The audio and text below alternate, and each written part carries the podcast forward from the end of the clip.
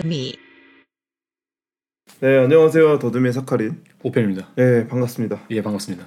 네 날씨가 이제 벌써 또 추워지고 다시 독일도 그 이제 거의 12월이 다가오고 있는데 되게 한 해 잘 마무리하고 있는 느낌이 있나요? 이번 한 해는 일단 뭔가 되게 빠르다는 느낌이 많이 들었던 어, 것 같아요. 저도 맞아요 그렇게 느꼈어요 그냥 정신 차려 보니까 왜 갑자기 12월이지? 막 이런 느낌 있잖아요. 11월. 더듬이가 이제 12월이면 벌써 거의 2주년이 다 돼가기 때문에 그러니까 이게 1주년을 할 때는 되게 많이 했다라는 생각이 들었는데 네 2주년은 갑자기 별거 한 게 없는데 갑자기 2년이 돼 버렸네. 뭐 약간 이런 느낌도 좀 있는 것 같고 네. 사람이 나이가 들어서 뭐 그런 건지. 그죠 사람이 실제로 우리가 나이가 들면은 음, 세월을 빨리 느낀다고 하잖아요 맞아요, 맞아요. 저희도 어쨌든 막 마침 딱 이 이야기가 나와가지고 음, 저희 이번에 소개해드릴 작가분들 생각을 하면은 음, 아마 지금까지 더듬이를 꾸준히 들으신 분들을 봤을 때는 이 새로운 썸네일을 보고 어요 작가들이 젊나? 갑자기 얘들이 이, 그렇죠. 알고 계신 분들이 있으시잖아요. 어, 이 나이를 확 올린 음, 느낌이다라고 생각을 할 수 있거든요. 맞아요. 전에 저희가 얘기했던 것처럼 이 젊은 작가로는 어쨌든 이게 어, 더듬이 에피소드를 꿀려다 보니까 음. 좀 겹치는 부분도 많고 어쨌든 간에 그래서 좀 한계점이 있는 것 같아서 뭐 계속 이렇게 갈지 모르겠지만 그러니까 중간 중간에 한 한동안, 소개시켜드리면 네. 재밌을 것 같아요. 맞아요. 그래서 우리가 여태까지 했던 것과는 좀 다른 이야기를 음. 할수 있는 작가를 좀 선정해 오려고 노력을 음. 했죠. 저희가 뭐 일단 왜 선정했는지 한번 좀 얘기를 나눠볼까요? 저희가 선정 왜왜 하필 이 작가였는지 이 듀오인지. 근데 그거는 사실 너무 간단한 이유예요. 음. 내가 좋아하니까. 어, 이거 그러니까 이 듀오는 오편 씨의 넘버 원 작가죠. 그렇죠. 제 마음에 몇 명이 있다면은 그, 그 넘버- 중에 무조건 해성가라가 되는 그러니까 최애 작가죠. 맞아요. 제가 좋아하는 작가고 음. 예를 들면 저가 뭐 이런 말 하긴 또 웃기지만 패션으로 치면은 약간 Dries Van Noten이라는 브랜드를 되게 좋아하거든요. 약간 이름도 좀 멋있, 벨기에 스타일. 이름도 좀 멋있고 사실 옷도 되게 멋있고 그죠. Dries Van Noten의 패션이 저는 약간 멋있어요. 그러니까 패션 만들어내는 패션 말고 그 사람 입고 다니는. 오. 근데 뭐냐면 되게 약간 절제돼 있고 이런 게 있는데 네. 이분들도 약간 그 비슷해.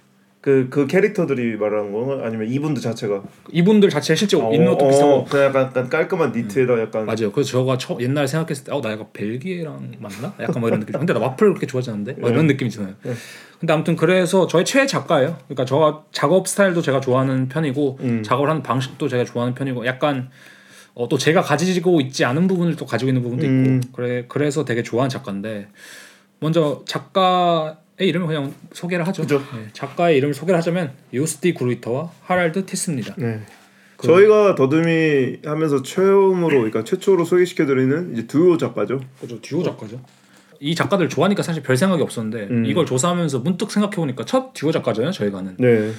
그런 면에 있어서 아 듀오 작가가 또 누가 있지?라고 생각했을 때 이제 몇몇 이름이 떠오르잖아요. 그죠. 뭐 피슐리 앤 바이스, 뭐 Gilbert and George, 어 엘름그린 드락셋 음. 뭐 이런 식으로 몇 명이 떠오르는데 네. 좀 이거에 대한 생각을 이어나가 보니까 좀 흥미로운 게 있더라고요. 예를 들자면 사카린 씨는 듀오 작가들의 약간 특징이나 뭐 장점이 뭐라고 생각하세요?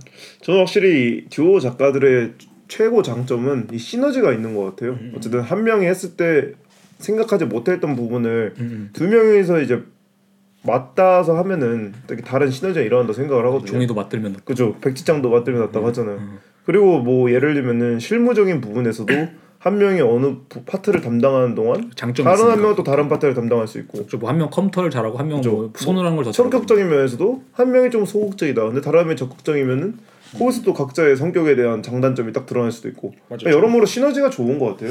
제가 생각했을 때 약간 장점은 아니고 이거는 특징 중 하나는 그거 같아요 확실히 음. 여러 작가를 봤을 때 대부분 되게 관조적이고 좀 음. 객관적인 작업을 한다고 해야 될까? 그러니까 일종의 약간 정답이 있는 작업? 음, 뭐 그렇게 말할 수 있을 것 같은데. 어. 그러니까 그, 저는 그래서 이게 흥미로운 생각이 들었던 게 아, 요즘은 왜 젊은 작가들 중에 듀오가 사실 거의 없잖아요 보면은 그죠. 아직까지 뭐 이렇게 이렇다 할 사람들 없는 어딘가에 뭐 있을지 몰라도 그러니까 왜 그래서 듀오를 안 할까라고 생각해봤을 때 그냥 이런 어떤 요즘의 트렌드랄까 아니면 요즘의 이 사회라든지 아니면 우리가 살아가는 방식이 일종의 뭐 어떤 답이라든지 객관적인 무엇인가를 구하는 방식보다는 음. 관조적이고 뭐 이런 방식보다는 되게 개인주의적인 세계로 변한 게 아닐까 문득 이런 생각이 들더라고요. 음. 왜냐면 어떤 시대 이후로 막 확실히 이제 듀오 작가의 계보가 거의 없는 것 같긴 해요. 그렇죠 그렇죠. 나 우리나라에도 옛날에 오긴 콜렉티브 있었잖아요. 근데 그 콜렉티브랑 오긴 콜렉티브 그분들이 총 두 분이셨나요? 세 명이셨나요? 두, 두 명이 세명 기억이 안 나는데 그분들 사실 어떻게 보면 되게 그런 객관적인 작업이라고 해야 될까? 그죠, 그죠. 그러니까 뭐 말인지 아시죠? 좀 관조적인 작업 그죠. 관조적인 현상이나 작업. 상황에 대한 확실히 그런 점이 있었죠. 그래서 저도 그냥 막 그런 생각 해봤죠. 약간 아 나도 듀오로 한번 해보고 싶은데 음. 근데 사실 이게 작업을 같이 한다는 게 쉬운 건 아니에요. 그렇죠. 그러니까 요새는 사실 듀오는 거의 없는데 음, 음. 콜라보는 확실히 있는 거죠. 맞아. 아직도. 더큰 단위는 예, 확실히 예, 그게- 좀더 큰 단위로 콜라보는 확실히 있는 것 같아. 특히 브랜드 간의 콜라보도 많고. 근데 전 듀오만이 가질 수 있는 장점이 있는 것 같긴 해요. 음. 콜라보라는 건 사실 너무 그 스케일도 커지고 그리고 일시적이죠 콜라보는. 집단 지성 같은 느낌은 듀오는 되게 약간 이상한 포인트가 나올 수 있는 지점이 있지 않을까. 맞죠. 아무튼 좀 잡설이 길었는데, 음. 근데 듀오 작가입니다. 그래서 이제 그들의 CV죠 CV. CV를 한번 보자면은 이제 두 명 다 벨기에 출신이에요. 맞아요. 요스 드 그루이터는 1965년에 헤일이라는 지역에서 태어났고 음. 하랄드 티스는 1966년에 이제 윌리크라는 지역에서 태어났는데 지금은 이제 둘 다 같이 브뤼셀에서 작업을 하고 있습니다. 음. 요스가 형이네요. 그죠 그죠. 요스가 왜, 뭐, 그러니까 요스가 앞에 있는 이유가 그거 아니야? 야 내가 형이잖아. 아니죠. 이게 왜? 딱 정확히 아는 건 그죠. 원래 그 성에 그래서 성, 응. 성에 이제 그 알파벳 이제 알파벳 순으로 가죠. 그죠, 그게 정석이긴 한데. 근데 하랄드가 형이었으면 또 야, 그냥 내가 앞으로 올게. 나, A, 나 H로 시작하잖아. 이럴 수도 있는 거. 그치, 이름으로 그치. 가자 그냥. 그지. 뭐 그럴 수 있는데 아무튼 둘 다 이제 60년대 생이고, 그러니까 저희의 부모님 세대 정도 그죠. 되는 거죠. 저희가 지금까지 소개시켜드렸던 작가들한테 많으면은 거의 스무 살 차이. 음, 그죠. 적으면은 뭐 열댓 살 차이죠. 뭐 맞아요, 맞아요. 거죠. 그래서 둘 다 이제 Saint Lucas Brussels University College of Art and Design이라는 학교에 다니며 시위하다가 만났다고요. 거기서. protest하다가. 그래서 이게 줄임말로 LUCA라고 불리는 곳인 것 같은데 학생 때부터 사실 이제 같이 맞아요. 어, 협업을 하기 시작했다. 한 80년대 그죠. 80년대 음. 그때 또 협업을 하기 시작했고 어 아시는 분들 꽤 많을 것 같은 이유가 2019년에 이제 베니스 비엔날레 벨기에 관에서 Mondo Cane라는 전시로 특별 언급상을 수상했거든요. 이제 음. special mention 그리고 이제 부산 비엔날레에서 Mondo Cane 선보이기도 했었고 아이이이 Mondo Cane 작업으로 황금사자상을 탔던 게 아니었나요? 황금 사자가 아니라 그 특별 스- 언급상. 네, 약간 뭐 아, 장려상, 은상 뭐 이런 거 오. 아닐까요? 뭐 그런 걸 받은 거죠. 그다음 지금은 현재 이자벨라 보톨로찌라는 독일 베를린 갤러리와 저희가 또 얼마 전에 다녀왔죠. 어, 미셸린 슈바이처 거예요. 음. 미셸린 슈바이처 벨기에에 있는 앤트워프에 위치한 갤러리 음. 이렇게 두개 속해 있습니다. 둘 다 좋은 갤러리예요. 맞아요. 이 두 번째 갤러리 같은 경우는 그 벨기에 작가들 많이 쓰는데 오. 예프 게이스 아시죠? 예. 예. 제가 저도 또 오페시 좋아하는 작가잖아요. 그분도 이제 여기 속해 있었던 사람이시고 어. 그리고 이자벨라 보톨로치 같은 경우는 빵빵하죠 지금. 그죠 거기는 되게 사실 굉장히 좋은 작가들 많이 속해 있고. 좋은 작가도 많이 속해 있고 그 공간도 좋고 저희가 이번에 또 갔다 와서 맞아요 맞아요 공간도 그 되게 좋 에디 앱킨스라는 작가 작업 보면서 참 좋았고 맞아요 맞아요 요세드 그로이트랑 하랄드 티스 작업들이랑 잘 어울리는 그러니까 좋은 갤러리를 선택한 것 같아요. 맞아요 어느 정도 전폭적으로 지원할 수 있는 느낌이 아, 있잖아요. 이자벨라 보톨로치 좀 자기만의 좀 음, 맞아, 취향이 것 좀. 있어요. 좀 미디어 쪽으로 밀어주는 느낌도 있고. 맞아 그런 느낌도 좀 있고 네. 그다음에 너무 무거운 작업보다 좀 재밌는 작업 음, 굳이 말해서 음. 그런 걸 좀 좋아하는 것 같기도 한데 그래서 선정 이유는 아까 말했던 것처럼 이제 최애 작가이기도 하지만 어쨌든만 어쨌든 간에 어 제가 생각한 가장 큰 장점 중 하나는 음, 자신들의 캐릭터가 대단히 뚜렷한. 것 같아요. 미학이 확실히. 맞아 미학이 확실한 어. 것 같아요. 그리고 확실히 요즘 많이 없는 류의 작가 음. 아까 말한 것처럼 듀오인 이유도 있고 뭐 나이도 좀 있으시기 때문에 음. 요즘 많이 없는 류의 작가도 있고 음. 또 뭐가 있을까요? 그 그게 참 인상 깊었죠. 저희가 이번에 베를린 가서 미셸 마이루스 다큐멘터리를 봤잖아요. 네네. 전시 보면서.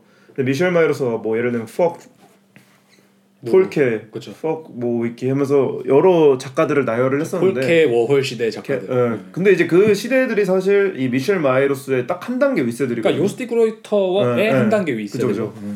근데 저희 같은 경우에 좀막 그런 생각을 해봤잖아요. 어쨌든 저희가 지금 다루고 있는 작가들 동시대적 작가인데 그죠, 그죠. 그 사람들의 주요로 삼는 모티브가 아직도 여전히 그 세대란 말이에요. 맞아요, 맞아요. 뭔가 이제 우리 윗세대라고 생각했을 때 약간 정체성이 약간 느낌 있죠. 뭔가 작업적 모티브로 끌어오기에는. 맞아. 미셸 마이루스 그때 다큐멘터리에서 제가 흥미로웠던 게 그거거든요. 음. 그 미셸 마이루스 윗세대가 이제 몇 명이 언급을 하셨지만 리히터가 되게 많이. 나왔거든요. 그 다큐멘터리에서 언급이 되게 많이 됐는데 그 어떤 한 큐레이터의 이제 인터뷰에서 미셸 마이루스가 게르하드 리히터의 어, 작업이라든지 프로세스라든지 테크닉이라든지 이런 거를 너무 많이 어, 잘. 알고 있어서 놀라웠다라고 맞아. 말을 하는데 그렇다면 저도 그 생각을 한 거죠. 아 이게 동시대 작가들을 보는 것도 중요하지만 나는 내가 내 윗세대 작가들에 대해서 음. 그 정도를 안다고 말할 수 있을까? 음. 그러니까 저한테는 어딘가 이 중간 고리가 하나 끊어진 느낌이 맞아, 들었던 맞아. 거예요. 여전히 우리가 다루고 많이 얘기하는 작가들이 대부분 약간 아직도 클래식이잖아요. 그러니까 우리가 저희도 그렇지만 뭐 베이컨, 음. 뭐 워홀 말씀하신 것처럼 뭐 리히터 이런 작가들에 대해서는 참 많이 알고 있는데 음. 그 다음 세대들에서 우리가 안다고 말할 수 있는 게 누가 있을까? 뭐 회화로 친다면 뭐 모르겠네요. 뭐 하베 코스트가 있을 수도 있고. 어 그죠 그죠. 뭐 예를 들자면 그죠 그, 그 정도의 느낌인데 그런 작가들한테 저희가 뭐 빠삭하게 안다라고 말할 수 그렇죠. 없는. 빠삭하게 안다고 음. 말하기 좀 애매한 음. 작가들이 많잖아요. 그런 점에서 저희가 이제 선택을 하고 이번 이렇게 조사하는 것도 참 좋은 경험이었어요. 맞아. 그래서 사실 이제 좀 나이가 있는 작가를 선택하기도 했고 음. 굳이 말하자면. 맞아. 그 다음에 이제 중요한 거는 여태까지 했던 작가들 중에 사실 제일 말 그대로 재미있는 작업을 맞아요, 하는 맞아요. 작가들인 것 같아요. 제가 볼 때는. 미학적으로도 재밌고 네, 미학적으로 재미. 유머 코드를 잘 활용한 작가이기도 하고 음, 음, 음. 그러면서 또 이제 되게 신랄한 면도 있고 그죠 여러 가지 면에서 딱 재미있게 다룰 수 있는 그런 맞아요. 작가라고 생각을 했습니다. 그래서 이제 나이도 좀 있으신 분들이니까 먼저 연대를 좀 살펴보는 게 네.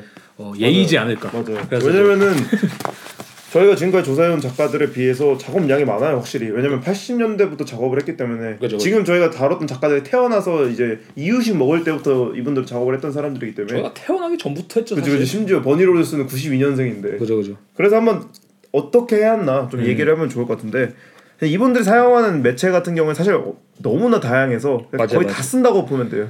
VR 빼고 다 써요 거의. 웃긴 게 뭔지 아세요? 뭐요? 이번에 이제 VR 마, 니에라는 브리셀 갤러리에서 하랄드 티스가 개인전을 했는데 그래서 VR이 있었어요. VR 써요. 아, 다. 다 했어요. 음. 근데 주로 드러나는 매체는 뭐 그러니까 수채화 같은 거라던가 음, 아니면 이제 드로잉 그죠? 연필로 한 드로잉, 뭐 조각 같은 경우 그리고 전반적인 설치 작업. 그래서 대표적인 거는 그러니까 몇 개 뽑자면 비디오랑 아 비디오 참 중요하죠. 좀 사람 모형이라고 할까요? 그죠. 뭐 그런 느낌이랑 수채화 이 세 개가. 제일 대표적이라 할 수 있겠죠. 음. 그리고 이제 초창기에는 약간 어떤 시트콤이라던가 음, 음. 약간 막 추리 모드를 오마주한 듯한 영상을 찍었거든요. 약간 다큐멘터리식 느낌으로 네. 아니면 뭔가 드라마 느낌으로.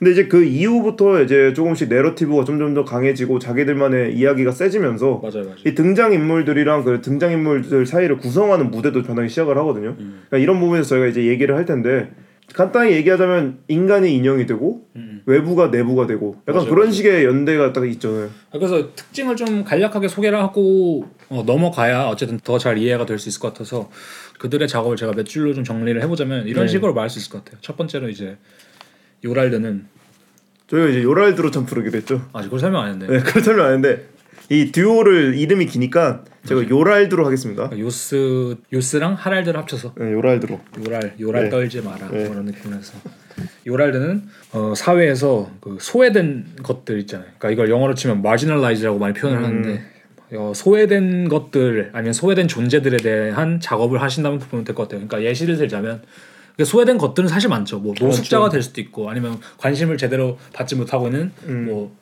빈곤 계층이라든지 그치 그치. 아니면 어떤 스토리상에서 역사상에서 되게 특이한 스토리를 가지고 있는 음. 어떤 지점들을 포착한다든가 음. 아니면 그런 물건들이라든가 어떻게 보면 그런 미학들이라든가 그때 사토 뭐지 이름? 호르의 사토를 호르의 사토로처럼 약간 미시사적인 면도 있죠. 그리고 미시사적인 아, 소- 사소한 이야기들. 그래서 작업의 또 어떤 면은 되게 로컬한 느낌도 있죠 맞아, 확실히 맞아. 그래서 그런 면이 있고 그다음에 이런 소외된 것들을 다루는 방식이 우리가 기존에 알고 있는 그런 거 있잖아요 뭐 그들의 삶을 정 그러니까 되게 따뜻하게 찍어서 음. 이, 그들은 이런 삶을 살고 있습니다 그들은 관심이 필요합니다 뭐 그, 이런 사람이 세상에 존재합니다 이런 게 아니라 되게 신랄하죠. 어, 되게 신랄하고 그들을 오히려 풍자하고 맞아. 희화화하는 거죠. 그러니까. 맞아 맞아. 그러니까 약간 이런 거예요.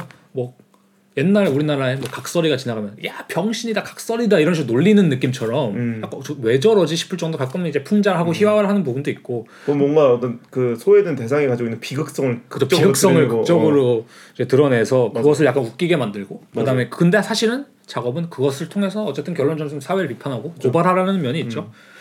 그다음에 어- 아까 저희가 말했던 것처럼 어쨌든 좀 관조적인 면도 있고 음. 그래서 백인 남성 듀오가 좀 할 법한 작업이지 맞아, 그 않을까? 있어. 뭐 이런 생각도 그치. 했는데 이런 식의 작업을 사실 놓고 보면은 아 근데 얘네 작업 생각보다 뻔한데? 라고 할 수도 있잖아 어떻게 보면 그렇죠. 그러니까 언어로 말을 하면 뻔한데 음. 이 미학적인 면으로 봤을 때는 layer가 장난 아니죠. 맞아요 그래서 왜 그들이 그럼 그런 작업을 하게 됐을까 뭐 이런 좀 얘기를 먼저 해보면 좋을 것 같아서 음. 그들이 벨기에 작가잖아요 벨기에 그쵸. 작가도 사실 저희가 처음 다룬 건데 그렇죠. 그래서 먼저 벨기에 역사 혹은 벨기에란 나라의 특, 특징을 좀 얘기하면 특징을 좀 얘기하면 음. 좋을 것 같아서 어, 저희가 좀 준비를 해왔습니다 그래서 이 작가들이 이제 벨기에에서 왔기 때문에 음. 저는 좀 생각을 해봤던 게 그런 부분이 있었어요. 이 작가들의 관조적인 부분이나 아니면 어떤 대상에 대해서 이렇게 미학적으로 나열하는 부분을 봤을 때 음. 사실 저는 항상 뿌리를 중요시하는 편이라 그쵸. 이 나라의 특성을 찾아보는 게 굉장히 재밌거든요. 나라의 특성 사실 무시할 수 없지 맞아. 저희가 뭐 토비아스 카스파르 때도 그렇고 아니면 호루의 사토루 때도 그렇고 그러니까 여러 그죠, 작가들 항상 소개할 때 그 심지어 가장 명징하게 드러난 게 이제 마이클 이 스미스였잖아요. 그죠, 그 그죠. 디트로이트의 그 거친 거리. 디트로이트 예. 그래서 저 벨기에 같은 경우를 좀 찾아봤던데 벨기에 특징 중에 가장 큰 특징이 하나가 바로 이 언어 갈등이더라고요. 어 어. 네. 벨기에가 어떤 언어를 써요? 그러니까 벨기에 같은 경우에는 일단 나라의 그 존재 자체가 사실 EU 열강들 사이에서 어떤 힘의 균형을 맞추기 위해 탄생한 것처럼 보이는 나라예요. 아, 아니 그러니까 그래서 네덜란드의 인위적으로 만들어진 나라예요. 거의 그 정도의 느낌이죠. 어. 네덜란드에 있는 이제 플랑드르 지방 그쪽에서 이제 약간 독립한 나라도 있고 음. 그리고 이제 벨- 프랑스 위쪽 부분을 이제 흡수해서 약간 벨기에가 그, 그 사이에 애매한 한 국가로 탄생하거든요. 음. 그래서 딱 위치적으로 봤을 때 네덜란드와 프랑스와 독일어 독일 사이에 이렇게 껴있단 말이에요. 음. 그래서 실제로 쓰는 언어 자체가 이제 북부 지방 쪽은 네덜란드 영향을 그죠 그죠. 많이 봐서 네덜란드 어권이고 이제 남부 쪽은 프랑스, 프랑스. 어권이고 그리고 이제 거기서 한 1%에서 5% 정도의 아주 극미한 비율로 이제 독일 어권을 쓰는 사람들이 있다고 아 하더라고요. 독일어를 제일 적게 쓰고 이제 프랑스어나 그죠. 네덜란드가. 주로. 그래서 그것도 2007년에 이 나라가 재밌던 게 거의 한 263일 정도를 무정부 상태를. 거의 1년이네. 했어요. 예. 음. 그래서 이제 브리슬 쪽 사람들이나 뭐 벨기에 사람들이 시위를 하곤 했지만 그 가장 큰 원인 중 하나는 사실 언어 갈등이라고 하더라고요. 어. 이제 프랑스 어권 사람들은 약간 네덜란드 어권 사람들에 대한 어, 약간 뭐라 그러죠? 약간 깔보는 듯- 음. 듯한 게 있고 이제 네덜란드 거는 그래도 가장 많은 수치를 차지하니까 음. 자기네들 언어를 좀 더 공식적인 걸로 하고 그러니까 이런 느낌이네. 신사들이 네. 자기 싸움 딱 들고 와서 붙여놓는 싸움판이네 거기. 그죠, 그죠. 느낌. 왜냐면 유럽 애들이 사실 다 자존심들 있잖아. 그죠 프랑스고 독일도 그 영광스러운 우리의 과거. 그죠 그죠 그런 느낌이 있는 거죠. 그리고 뭐 네덜란드도 사실 그랬었고 그런 걸 그래- 보면은 네. 심지어 그래서 이 언어마다 이 언어에 따른 정당들도 따로 있어가지고 예를 들면 어. 우리나라 쳤을 때 국민의힘은 네덜란드어만 쓰려고 하고 어, 어. 뭐 민주 더불어민주당 같은 경우에 프랑스어만 쓰려고 하고 어. 약간 이런 식으로 해서 당과 당 사이에 합의가 안 나니까 그러니까 소통이 안 되는 소통이 안 되니까 근데 우리나라는 보면은 같은 언어를 써도 그러니까 안 뭐. 그런 거 보면 언어가 어. 중요한 생각하는데 네. 이 이런 부분들이 봤을 때 약간 우리가 있잖아요 어떤 게 아기로 태어났을 때 음. 사실 한국 같은 경우에는 뭐 제1 외국어가 영어라고 하지만 음, 음. 굉장히 단일어권 국가란 말이에요. 그렇죠. 무터 슈프라케라고 말할 수 그죠. 있는 모국어가 약간 이제 모국어가 확실히 존재하죠. 한국어로 확실히 존재하기 때문에 어떤 사물이나 어떤 대상이나 어떤 사건을 생각을 했을 때 누군가 기사를 쓴다고 했을 때 한국어로 쓰면 어, 어, 얼추 모두가 뉘앙스도 그렇고 그죠 그죠. 이미지도 그렇고 어떤 인식하는 게 다 비슷하게 느껴질 수 있단 말이에요. 음, 근데 만약에 이제 벨기에 같은 경우에 혹은 뭐 스위스는 좀 다를 수 있겠지만 벨기에 같은 경우에는 스위스랑도 다르게도 약간 그 언어 갈등이 좀 더 심화되어 있는 상태에서 음. 내가 한 나라 사람인데 어떤 대상을 완전히 다르게 인식하잖아요. 우리가 그러네. 언어에 따라서 어떤 인식을 다르게 그러니까 어떤 의미로는 우리나라 이제 그 지방 갈등이 있잖아요. 네. 그 경상도와 전라도 그렇죠. 경상도 전라도 지역 갈등이 있는데 그건 좀 정치적인 갈등이라면 사실 이제 벨기에에서 일어나고 있는 갈등 정치적이라기보다 더 근본적인 좀. 언어적인 갈등인 거잖아요. 이게. 근데 이제 언어가 이제 인식의 체계라고 봤을 때 음, 음. 같은 나라권인 사람인데도 어떤 언어의 인식 체계를 느낄 수 있는 거죠. 그죠 그죠. 근데 그런 부분들이 제가 이제 추정을 했을 때는 이게 어쩌면은 어떤 관조를 할 수 있는 포인트가 되지 않았을까라는 생각도 들거든요. 음, 음. 내가 단일어권이라는 데서 태어났으면 사실 이 대상을 음, 음. 이 언어에 따른 체계로밖에 이해하지 않기 때문에 음, 별 의문이 안 될 수 있어요. 음. 뭔가 특별히 노력하지 않는 음. 이상. 맞아요. 근데 내가 태어나자마자 두 개 국어, 세 개 국어로 한 사물에 대해서 다른 식으로 생각을 하다 보면 맞아요 맞아요. 이게 되게 관조적인 입장이 생긴다고 저는 생각을 하거든요. 그러니까 이게 확 맞아요. 저희 저는 저희 나라에 확실히 관조적인 작가가 적다고 생각하거든요. 그죠? 한국은 확실히 근데 그 이유가 단일어권인. 것도 있는 것 같아요. 그 뭐 당연히 그것이 직접적으로 완전히 연관돼 있다라고 볼 수는 없는데 왜냐면은 그들이 느끼는 감정은 사실 저희가 느낄 수 없는 감정이에요. 왜냐면 음. 한국어는 그러니까 한국은 사실 그 언어에 대한 프라이드가 되게 세잖아요. 그죠. 한글 날뭐 있는 것처럼. 음. 근데 이제 벨기에란 나라는 어떻게 보자면 유럽의 그 열강들이 위치한 곳에 있는데 음. 자신의 언어가 없다라는 건 사실 되게 이상한 기분일 것 같아요. 제가 그죠. 그러니까 감이 사실 상상도 안 돼요. 뭐 그러니까 어떤 저도- 느낌일지 그냥 저- 되게 객관적인 느낌일 수도 있고. 그러니까 저도 이거를 이제 조사하면서 음. 처음에 이제 뭐 얘네들을 어떻게 발음해야 될까, 뭐 음. 이 작업을 어떻게 발음해야 될까를 찾아보려고 이제 구글 번역기에 이제 스피커 뭐 아, 발음, 듣는 거. 발음 듣는 거 눌러보려고 응. 하는데 벨기에가 없는 거예요. 그죠. 벨기에가 있다고 생각했죠. 그죠? 이- 저도 처음에 그러니까 생각했어요. 무조건 있을 어, 거라고 어. 생각을 했죠. 저도 이게 네. 예를 들면은 진짜 저기 변두리에 있는 조그만 나라도 막 언어들이 있는데 사실 그러니까. 그래서 그런 걸 보고 아 이거 되게 음. 특이하다 이 생각을 했죠. 근데 확실히 말씀하신 것처럼 저는 그게 되게 확실히 중요한 것 같아요. 근데 약간 그 얘기도 있어요. 그래서 사실 벨기에 흑역사 중에 하나가 음, 음. 이쪽이 굉장히 크게 식민 지배를 했었잖아요. 잔인하게. 그죠? 이게 약간 자기네들의 정체성이 확실하게 없다는 식에서 나오는 약간 열등감 때문도 음. 있라고도 그런 글을 보기도 했었거든요. 그리고 이제 뭐 이게 맞는지 아닌지 모르겠지만 실제로 벨기에가 인종차별이 심하다 이런 말도 있잖아요. 음, 맞아. 근데 사실 전 그런 것도 이 언어적인 어떤 컴플렉스에서 기인할 그- 수 있지 않을까. 맞아요. 왜냐면은 어 여기 조사해 오신 거에서 아마 차차 좀 이따 말씀하실 것 같지만 네, 이게 그 나라 안에서도 그 언어권마다 되게 폐쇄적으로 이게 응집하게 되면은 맞아요, 그 나라의 폐쇄성이 있는 거거든요. 맞아요, 맞아요. 그러니까 우리가 프랑스에 가는 거를 무서워한다고 혹은 프랑스가 인종차별 좀 있다 거만하다 이런 식으로 말할 때 보통 그 이유를 대잖아요. 음. 영어를 못 알아들어도 못 알아듣는 척한다. 프랑스어를 쓰게 언어에 대한. 그게 있으니까. 그 언어에 대한 그게 있으니까 근데 얘- 이 사람들은 반대로 그게 없기 때문에 오히려 맞아요. 더 그걸 배척하는 느낌도 맞아요. 좀 있는 것 같아요. 그래서 제가 이제 벨기에라고 했을 때 가장 유명한 작가 하면 다들 르네 마그리트를 얘기할 거 아니에요. 르네 마그리트. 네, 르네 마그리트의 뭐 초현실주의 작품을 생각을 했을 때 음, 뭐 다른 초현실 화가인 막스 아니 달리라던가 음, 음. 아니면 이브 탕기라던가 음. 아니 뭐 에른스트 막스를 생각을 했을 막스 때그세 아, 막스 에른스트를 생각을 했을 때 그 세 작가들이 보여주는 방식이랑 마그리트가 이제 보여주는 방식 이 다르다고 생각을 좀 다르긴. 해요. 네.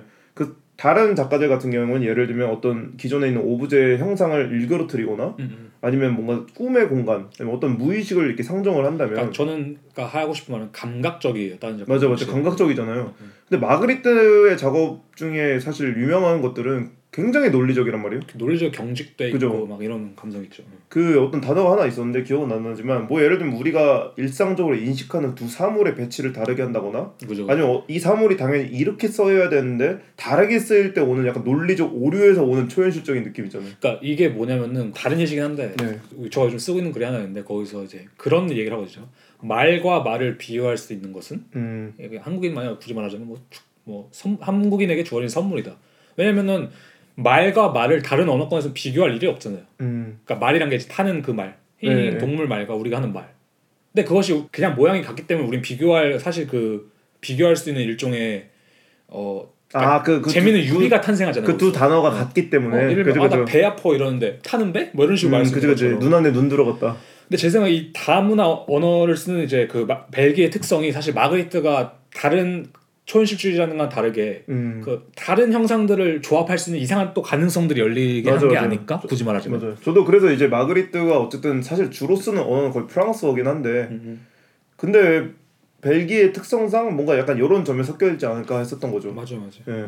그리고 이제 두 번째로 한번 소개해드릴 시켜드릴 작가가 이제 마르셀 브로타에스예요. 그러니까 이 작가도 유명한 딱 슬로건 그러니까 문구 중에 하나가 This is not art거든요. 네네. 그러니까 이 작가 같은 경우에 특이한 게 40세까지는 약간 시인으로 살았어요. 음. 그냥 가난한 시인으로 살다가 돌연 이제 예술가가 되기로 선언을 했었는데 음, 음. 그 선언을 하고 나서 제일 유명한 이제 선언 작업 중에 하나가 자신의 이제 낡은 아파트에 음, 뭐 18세기 혹은 19세기 낡은 그냥 싸구려 엽서들을 막 걸어놔요 음. 벽에다가 그리고 창문을 그 미술 운송용 트럭으로 가려놓고 음. 거기서 자기만의 이제 미술관을 개관을 하거든요. 음. 그러면서 이렇게 막 선언을 하죠. 내가 뭐 이런 미술관을 개관을 했고 뭐 요렇게 요렇게 앞으로 하겠다라고 음, 음. 해서 이제 그 취지로 자기의 관장 컨셉을 하면서 음. 여러 군데에서 이제 새로운 미술관을 미술관 안에 여는 식으로 음. 전시를 하는데 이제 제일 유명했던 전시 중에 하나가 이제 뒤셀도르프 쿤스트할레에 열렸던 이제 음. 현대 미술관 독수리부 음, 음. 점신세부터 오늘날까지라는 이제 제목을 부제를 달고 있는데 네.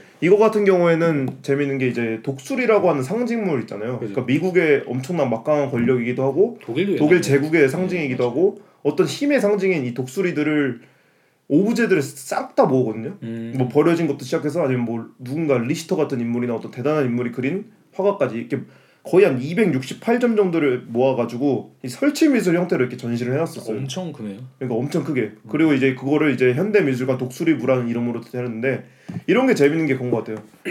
이 독수리라는 상징을 생각을 했을 때 음, 만약에 단일어권이면은 혹은 미국 사람이면 가장 자연스럽게 힘에 대한 생각을 하지 이것들을 관조적으로 모아놓을 생각을 잘 안 할 거란 말이에요. 아 그죠 그죠. 근데 이제 마르셀 브로타이스 같은 경우에는 재밌는 게 항상 이런 식의 오브제들을 모아놓고 음. 거기에 이제 명패를 붙였단 말이에요. This is not art. 맞아요. 그거는- 왜냐면은 그저 옛날에 토비아스 카스퍼 할 때 저희가 네.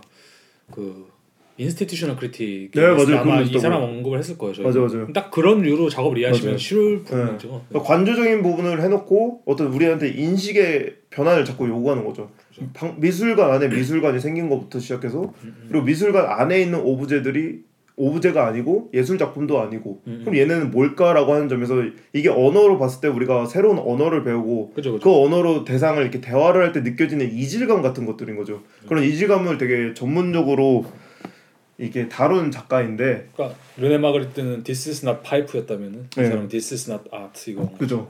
그리고 이제 아까 오펜 씨가 말과 말이 한국인이 가진 재미있을 수 있는 특징이라면 이 작가가 주로 다뤘던 오브제는 이제 홍합이에요. 홍합. 네, 홍합이 이제 프랑스어로 몰레라고 하는데 발음이 뭐 아닐 수도 있겠지만 네. 이게 또 이제 거푸집이라는 뜻이 있단 말이에요. 음, 두 그래서 이제 이렇게.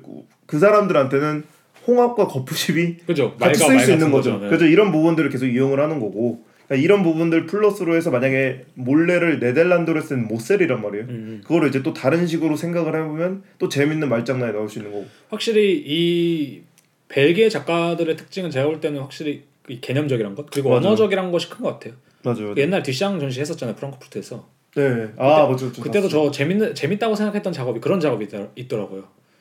ghost는 ghost 있잖아요. 영어. 네. 그 유령 ghost는 host plus guest다. 오. 뭐 그런 식으로 이제 해놓은 게 있는데 그것도 되게 언어적이고 괜찮네. 재밌는데 어쨌든 그 언어라는 것이 언어적인 접근 방식이라는 것이 음. 어 그 사람이 속해 있는 나라를 사실 가장 잘 보여준 게 아닐까. 왜냐면 우리나라 사람 죽어도 그런 생각 잘안 할 거거든요. 음. 그렇죠. 영어권에 있으면 아니면 실제로 마르셀 뒤샹도 프랑스어로 말장난을 되게 많이 하기도 했고 그렇죠. 그렇죠. 그런 걸 봤을 때 확실히 벨기에 작가들의 중요한 포인트 중 하나는 좀 언어적인 부분이 있지 맞아요. 않을까. 음, 그런 점이 좀 있는 것 같아요. 음. 그리고 이 브로타에스가 요랄드한테도 음. 미학적인 부분에서 굉장히 영향을 많이 줬다고 생각을 하는데 저희가 뭐 차근차근 얘기를 하겠지만 이 듀오 작가 같은 경우에 전시를 했을 때 뭐 오브제도 오브제지만 어떤 인형도 놓고 음. 그죠. 그리고 그 뒤에 약간 그것들을 보충해줄 법한 뭐 사진이나 드로잉 같은 것도 걸어놓고 맞아요. 되게 다양한 방면으로 어떤 관계성을 구축을 한단 말이에요. 음. 근데 이제 마르셀 브로타에스 같은 경우도 이제 Décor라고 하는 시리즈를 만들면서 음. 거기 이제 유명한 게 이제 어 Winter Garden이라고 하는 그런 시리즈가 있어요. 네네. 그 야자수를 이용한 건데 야자수 같은 경우가 이제 그 당시 되게 부유층이 가질 수 있던 이국적인 음. 나무잖아요. 그죠 그죠.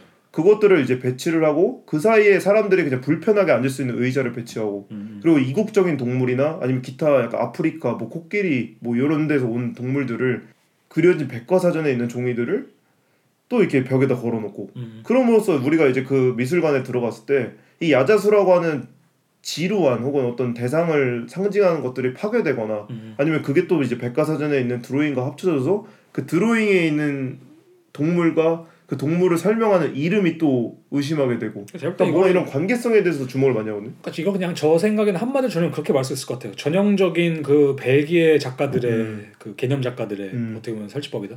그러니까 예프 게이스도 사실 이런 설치법 아, 되게. 많이 썼고, 그죠, 그죠. 뭐 그러니까 요랄드도 되게 비슷한 부분들이 있고. 약간 맞아요. 확실히 그 벨기에 작가의 계보가 있긴 있어요. 맞아요. 보면은. 그다음에 여러분들이 아실 만한 작가 중에 이제 뤽 튀망도 사실 벨기에 작가고. 그죠. 근데 뤽 튀망만 조금 조금 다르죠. 다르긴 한데. 그다음에 프란시스 알리스 음, 그 사람도 이제 그죠. 벨기에 아 벨기에 작가죠. 맞죠, 맞죠. 이제 벨기에 작가고서 벨기에 사실 유명 사회 많아요. 그러니까 벨기에를 생각했을 때 확실히 어떤 언어나 음, 어떤 언어가 가지고 있는 관계성에도 많이 주목을 하고 음, 그 언어를 통해서 우리가 어떤 인식하는 것도 참 중요하게 하고 왜냐면 요랄드 작업들 중에서도 나중에 보면은 드로잉과 그 드로잉 밑에 항상 약간 타이틀을 써놓잖아요. 맞아요. 맞아요. 어떤 이름을 써놓기도 하고. 언어를 많이 써놨지. 네. 그리고 뭐 현실 인물과 뭐 인양을 동시에 등장시키기도 하고. 그리고 실제로 제가 생각했을 때 요랄드의 장점은 그거 같아요. 전시 제목을 되게 잘 짓는 것 같아요. 음. 재밌게. 그래서 다양한 언어로 짓거든요. 예를 맞아요. 들면은 이제 몬도카네는 사실 이탈리아라 이탈리아로 음 개, 개 같은 세상이라는 뜻이고. 그 한 전시 중에 이제 Konkurs Eksperten이라는 영화가 있는데 네. 그거는 약간 덴마크에서 한 전시라 그런지 덴마크로 지어놨긴 했더라고요. 오. 근데 그게 뭐 파산 전문가인가? 콩뭐 그런 저도 잘 모르겠어 어. 정확히 뭔지 근데 파산 전문가인지 경쟁 전문가인지 잘 음. 모르겠는데 그 둘 중 하나고 음. 그다음 뭐 독일어로도 참 많이 어, 쓰죠. 독일어도 참 많이 뭐 어. Wunder des Lebens 뭐 이런 것도 있고 그렇죠. 그래서 Loch도 있고 das Loch. das Loch도 있고 그래서 제목을 쓰는 언어도 사실 되게 다양하고 음, 음. 그다음 그 쓰는 방식도 다양. 그 재밌게 잘 쓴다. 맞아. 등장 인물들 이름들도 뭐 프랑스어나 네덜란드어뿐만 아니라 음. 다양하게도 많이 짓기도 하고 맞아요. 실제로도 되게 세계를 관조하는 식으로도 그러니까 언어적으로도 관조하는 식으로도 관심이 많고 음. 그런 점에서 이제 브로타이스와 그리고 마그리트 유사한 면이 이것은 파이프가 아니다처럼 그죠. 우리가 가지고 있는 약간 근본적인 어떤 대상에 대한 물음을 던지기도 하죠. 음, 맞아요. 그런 말 하죠. 해외물 먹고 왔다. 뭐 네. 유학을 갔다 오면 그럼 나가면 이제 좀 세상을 바라본 눈이 트인다. 이게 음. 제가 볼 때는 사실 간단히 말하면 맞아요. 새로운 언어를 배우는 과정인 것 같아요. 맞아, 새로운 맞아. 언어를 배우면 사실 새로운 어, 세상을 보게 되는 거고 음. 굳이 말하자면 맞아요. 그런 거 보면은 아 이게 괜히 있는 말은 아니겠다. 음. 뭐 이런 말. 왜냐면 또 그 벨기에란 나라 특성상 사실 어딘 새 나라를 가기가 너무 쉽잖아요. 맞아 맞아. 사실 유럽 사람들은 사실 약간 특징이죠 전반적으로. 그, 그렇죠. 그 사람들한테 이제 되게 주어진 일종의 되게 좋은 거죠. 음. 맞아. EU 연합이라는 게 맞아. 예술가들한테는. 과거에는 이게 어느 한 아이가 음, 음. 다양한 그러니까 다양한 언어를 쓰는 건에서 동시에 태어났을 때 어떤 그런 가정에 태어났을 때를 음, 약간 단점으로 보기도 했대요. 그렇게 했을 때. 정체성이 제대로 형성이 안 음. 수도 있다라고 보지만 오늘날에는 뭐 새로운 연구를 통해서 느낀 게 아 이 아이들이 가지고 있는 어떤 세상 상황이나 대상을 인식하는 인지 방식이 다르다. 오히려 더 풍부하다라고 이야기를 하더라고. 음, 그죠 그죠. 그런 점이 이제 좀 장점이지 않을까. 맞아 다, 자연스럽게 다양한 언어를 가지고 있는 것이. 그죠 그죠. 음. 중요한 건 확실히 자연스럽게 가지고 있는 것도 되게 중요한 거죠. 맞아요. 뭐이 사람들이 억지로 프랑스 가서 프랑스어를 듣고 음, 네덜란드 가서 네덜란드어를 듣는 건 아니니까. 음 맞아. 그러면서 확실히 장점이긴 음. 하죠. 그리고 또 이제 벨기에의 재밌는 특징이 음, 음. 다시 돌아왔을 때 보면 되게 소규모 사회를 중시를 하거든요. 소규모 음, 집단을. 음, 음. 그래서 벨기에가 이제 대부분이 카톨릭 중심이라서 가족 간의 유대를 굉장히 중요시한다고 해요. 네네. 그래서 뭐 가족들끼리 정기적으로 모이고 주말마다 학생들은 집으로 가서 집밥 먹고 아니면 비슷하네. 뭐죠 마을 사이에서 그 우리로 치면 뭐라 하죠 가문 그 파티? 가문 파티라고 해야 하나요 그거를 그렇죠. 가문 종친회 같은 느낌이죠 그런 종친회 네, 그런 것들이 자주 자주 일어나기도 하고 음. 실제로 그래서 제 생각에는 언어가 그렇게 다르기 때문에 혹은 나라 자체가 어쩌면 약간 불안정한 상황이 기본적으로 갖고 있기 때문에 때문에. 그러니까 소규모 마을 단위의 이제 가족 집성촌이 좀 발전을 한 것 같기도 해요. 음. 집단 군락이라고 하잖아요. 약간 모여 사는 것도 있고. 독일식으로 말하면 도어프다. 그죠 도어프. 도시가 아닌 뭐 이제 마을이다. 그죠. 그런 느낌처럼. 음. 그래서 좀 더 오래전 이제 벨기에 사람 옛날 사람들은 약간 이사도 잘 안 갔다고 하더라고요. 그냥 음. 거의 이제 태어난 곳에서. 곳에서 뭐 몇 킬로 이내에서 같이 다 모여 살면서 우리나라 시골도 비슷한데. 그죠 한국 시골처럼. 근데 유럽이라는 나라를 생각했을 때 이런 부분이 좀 특이하긴 하죠. 맞아. 사실 이제 미국은 좀 제가 볼 때 좀 그런 경향이 있거든요. 음. 미국은 자기 말에서 살라고요. 자기가 태어난 도시에서 음. 앵간하면은. 그러니까 내가 진짜 뭐 큰 뜻이 있어서 뭐 하버드를 가고 뭐큰 음. 뜻이 있어 어디 좋은 데 취직하고 뭐 야구 선수가 되고 농구 선수가 되고 이런 게 아니면은 앵간하면 자기가 태어난 동네에서 그 커뮤니티 안에서 살려고 많이 노력을 하는 것 같은데 유럽 같은 경우는 사실 좀 나가서 살려고 하는 경우도 많잖아요. 음. 맞아 맞아. 왜냐면은 이 EU 연합에 뚫려 있기도 하고 음. 그다음에 뭐 언어적으로 큰 장벽도 없고 맞아. 아무래도 그런 걸 봤을 때 그런 게 있는데 벨기에는 또 그렇지 않다는 게 어떻게 보면 좀 특이한 나라죠. 네, 그래서 이, 이 요랄드 비디오 작업을 나중에 얘기를 하다 보면 다 등장 인물이 딱 설명을 하는 게 자기 친구들 다 아니 친인척이에요. 한 비디오 작업 한 다섯 개 보면 다 본 얼굴. 그러니까 주성치 meta라고 네? 동, 어, 주성치 meta처럼 어. 페르소나들이 다 가족들이거든요. 이 아저씨 또 나왔어 네. 그 나레이션도 예를 들면 그루이터의 뭐 형이 했다, 아버지가 했다. 아버지가 했다라는 그런 이야기도 거지. 있고 그리고 항상 그러니까 동 자기 주위에 있는 이제 커뮤니티 인물들이 항상 딱 이렇게 드러나는 식인 거죠. 저는 그건 좋은 것 같아요. 네.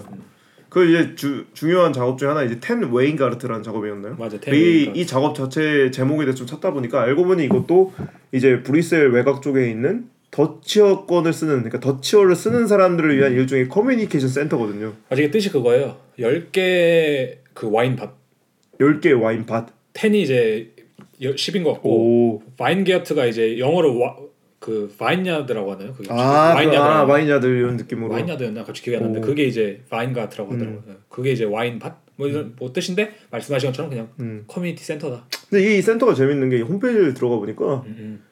뭐 네덜란드어로는 자세하고 메뉴도 많은데 음. 이제 영어나 프랑스어로 바꿔봤더니 그냥 간단한 자기네들 설명 있잖아요. 그거밖에 없더라고요. 맞아 그런 경우 진짜 많지. 예, 그래서 이제 네덜란드어로 바꿔가지고 다시 좀좀 찾아봤더니 막 그런 식의 이야기가 써있더라고. 우리는 부자가 아닌 사람들부터 시작해서 스포츠 스타, 예술가, 뭐 회계사, 주부, 지역 식당 주인, 엄마, 아빠, 싱글, 70세 이상, 음. 그리고 뭐 가난한 사람, 장애자, 뭐 모로코 출신, 브뤼셀 거주자, 뭐 모든 사람들을 자기네들이 초대를 해서 음. 이 더치어권 문화권에서 이제 관심 갖는 것과 얘기할 수 있다. 물론 다른 나라 언어권 혹은 다른 언어권 사람들도 그러니까, 어. 개연하게 초대한다. 그러니까 라고 되어 있지만 약간 역설인 거죠.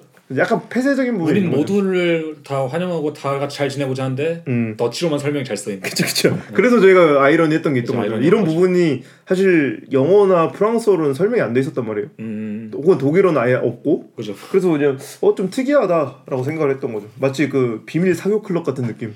아주 저는 확실히 그 이 벨기에란 나라가 가지고 있는 특, 그 폐쇄적인 특성이 언어적인 것에서 온다고 생각하는데 음.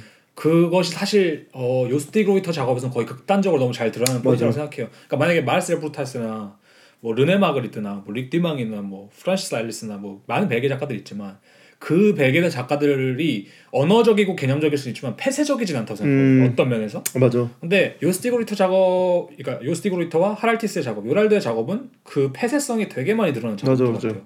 그러니까 요즘은 사실 저희가 막 뭐 토비아스 카스퍼 편에서도 얘기했고 막 여러 다른 편에서 얘기했지만 요즘에 네트워킹 시대잖아요. 그죠. 요즘엔 좀 오픈 시대죠. 뻗어나가는 시대인데 네. 이 역설적으로 이 폐쇄성이 가지고 있는 오히려 그 맛이 그래서 맞아, 더 맞아. 잘 살아난 것 같아요. 심지어 외부 인물을 데려와서 폐쇄시켜 버리는 느낌도 있어요. 그죠. 맞죠. 그 커뮤니티 안에 맞아요. 예. 그런 부분이 확실히 요즘 작가랑 어떤 결이 다른 부분이 있는 거죠. 그래서 어, 이 벨기에 관련된 음. 이 이야기를 한번 정리하자면 그냥 그거죠. 언어적인 그 특성이 있고 음. 거기서 오는 폐쇄성과 맞아, 어, 거기서 오는 좀 관조적인 면이 있지 않느냐 맞아. 그렇게 좀 정리를 할 수 있을 것 같습니다. 네. 아 그리고 요번에 저희가 하는 에피소드가 사실 네. 저희가 좀 막 중간에 한번 끊어서 두 편을 나누기도 하잖아요. 네. 두편 나뉠 것 같은데 이게 약간 끊을 부분이 애매해서 첫 편을 안 들으시고 두, 두 번째 편을 들으신다면 약간 이야기가 갑자기 시작한 느낌이 음, 좀 들 수. 있지 않을까. 네. 그래서 미리 이건 좀 양해의 말씀을 구하려고. 잘 말했네. 네.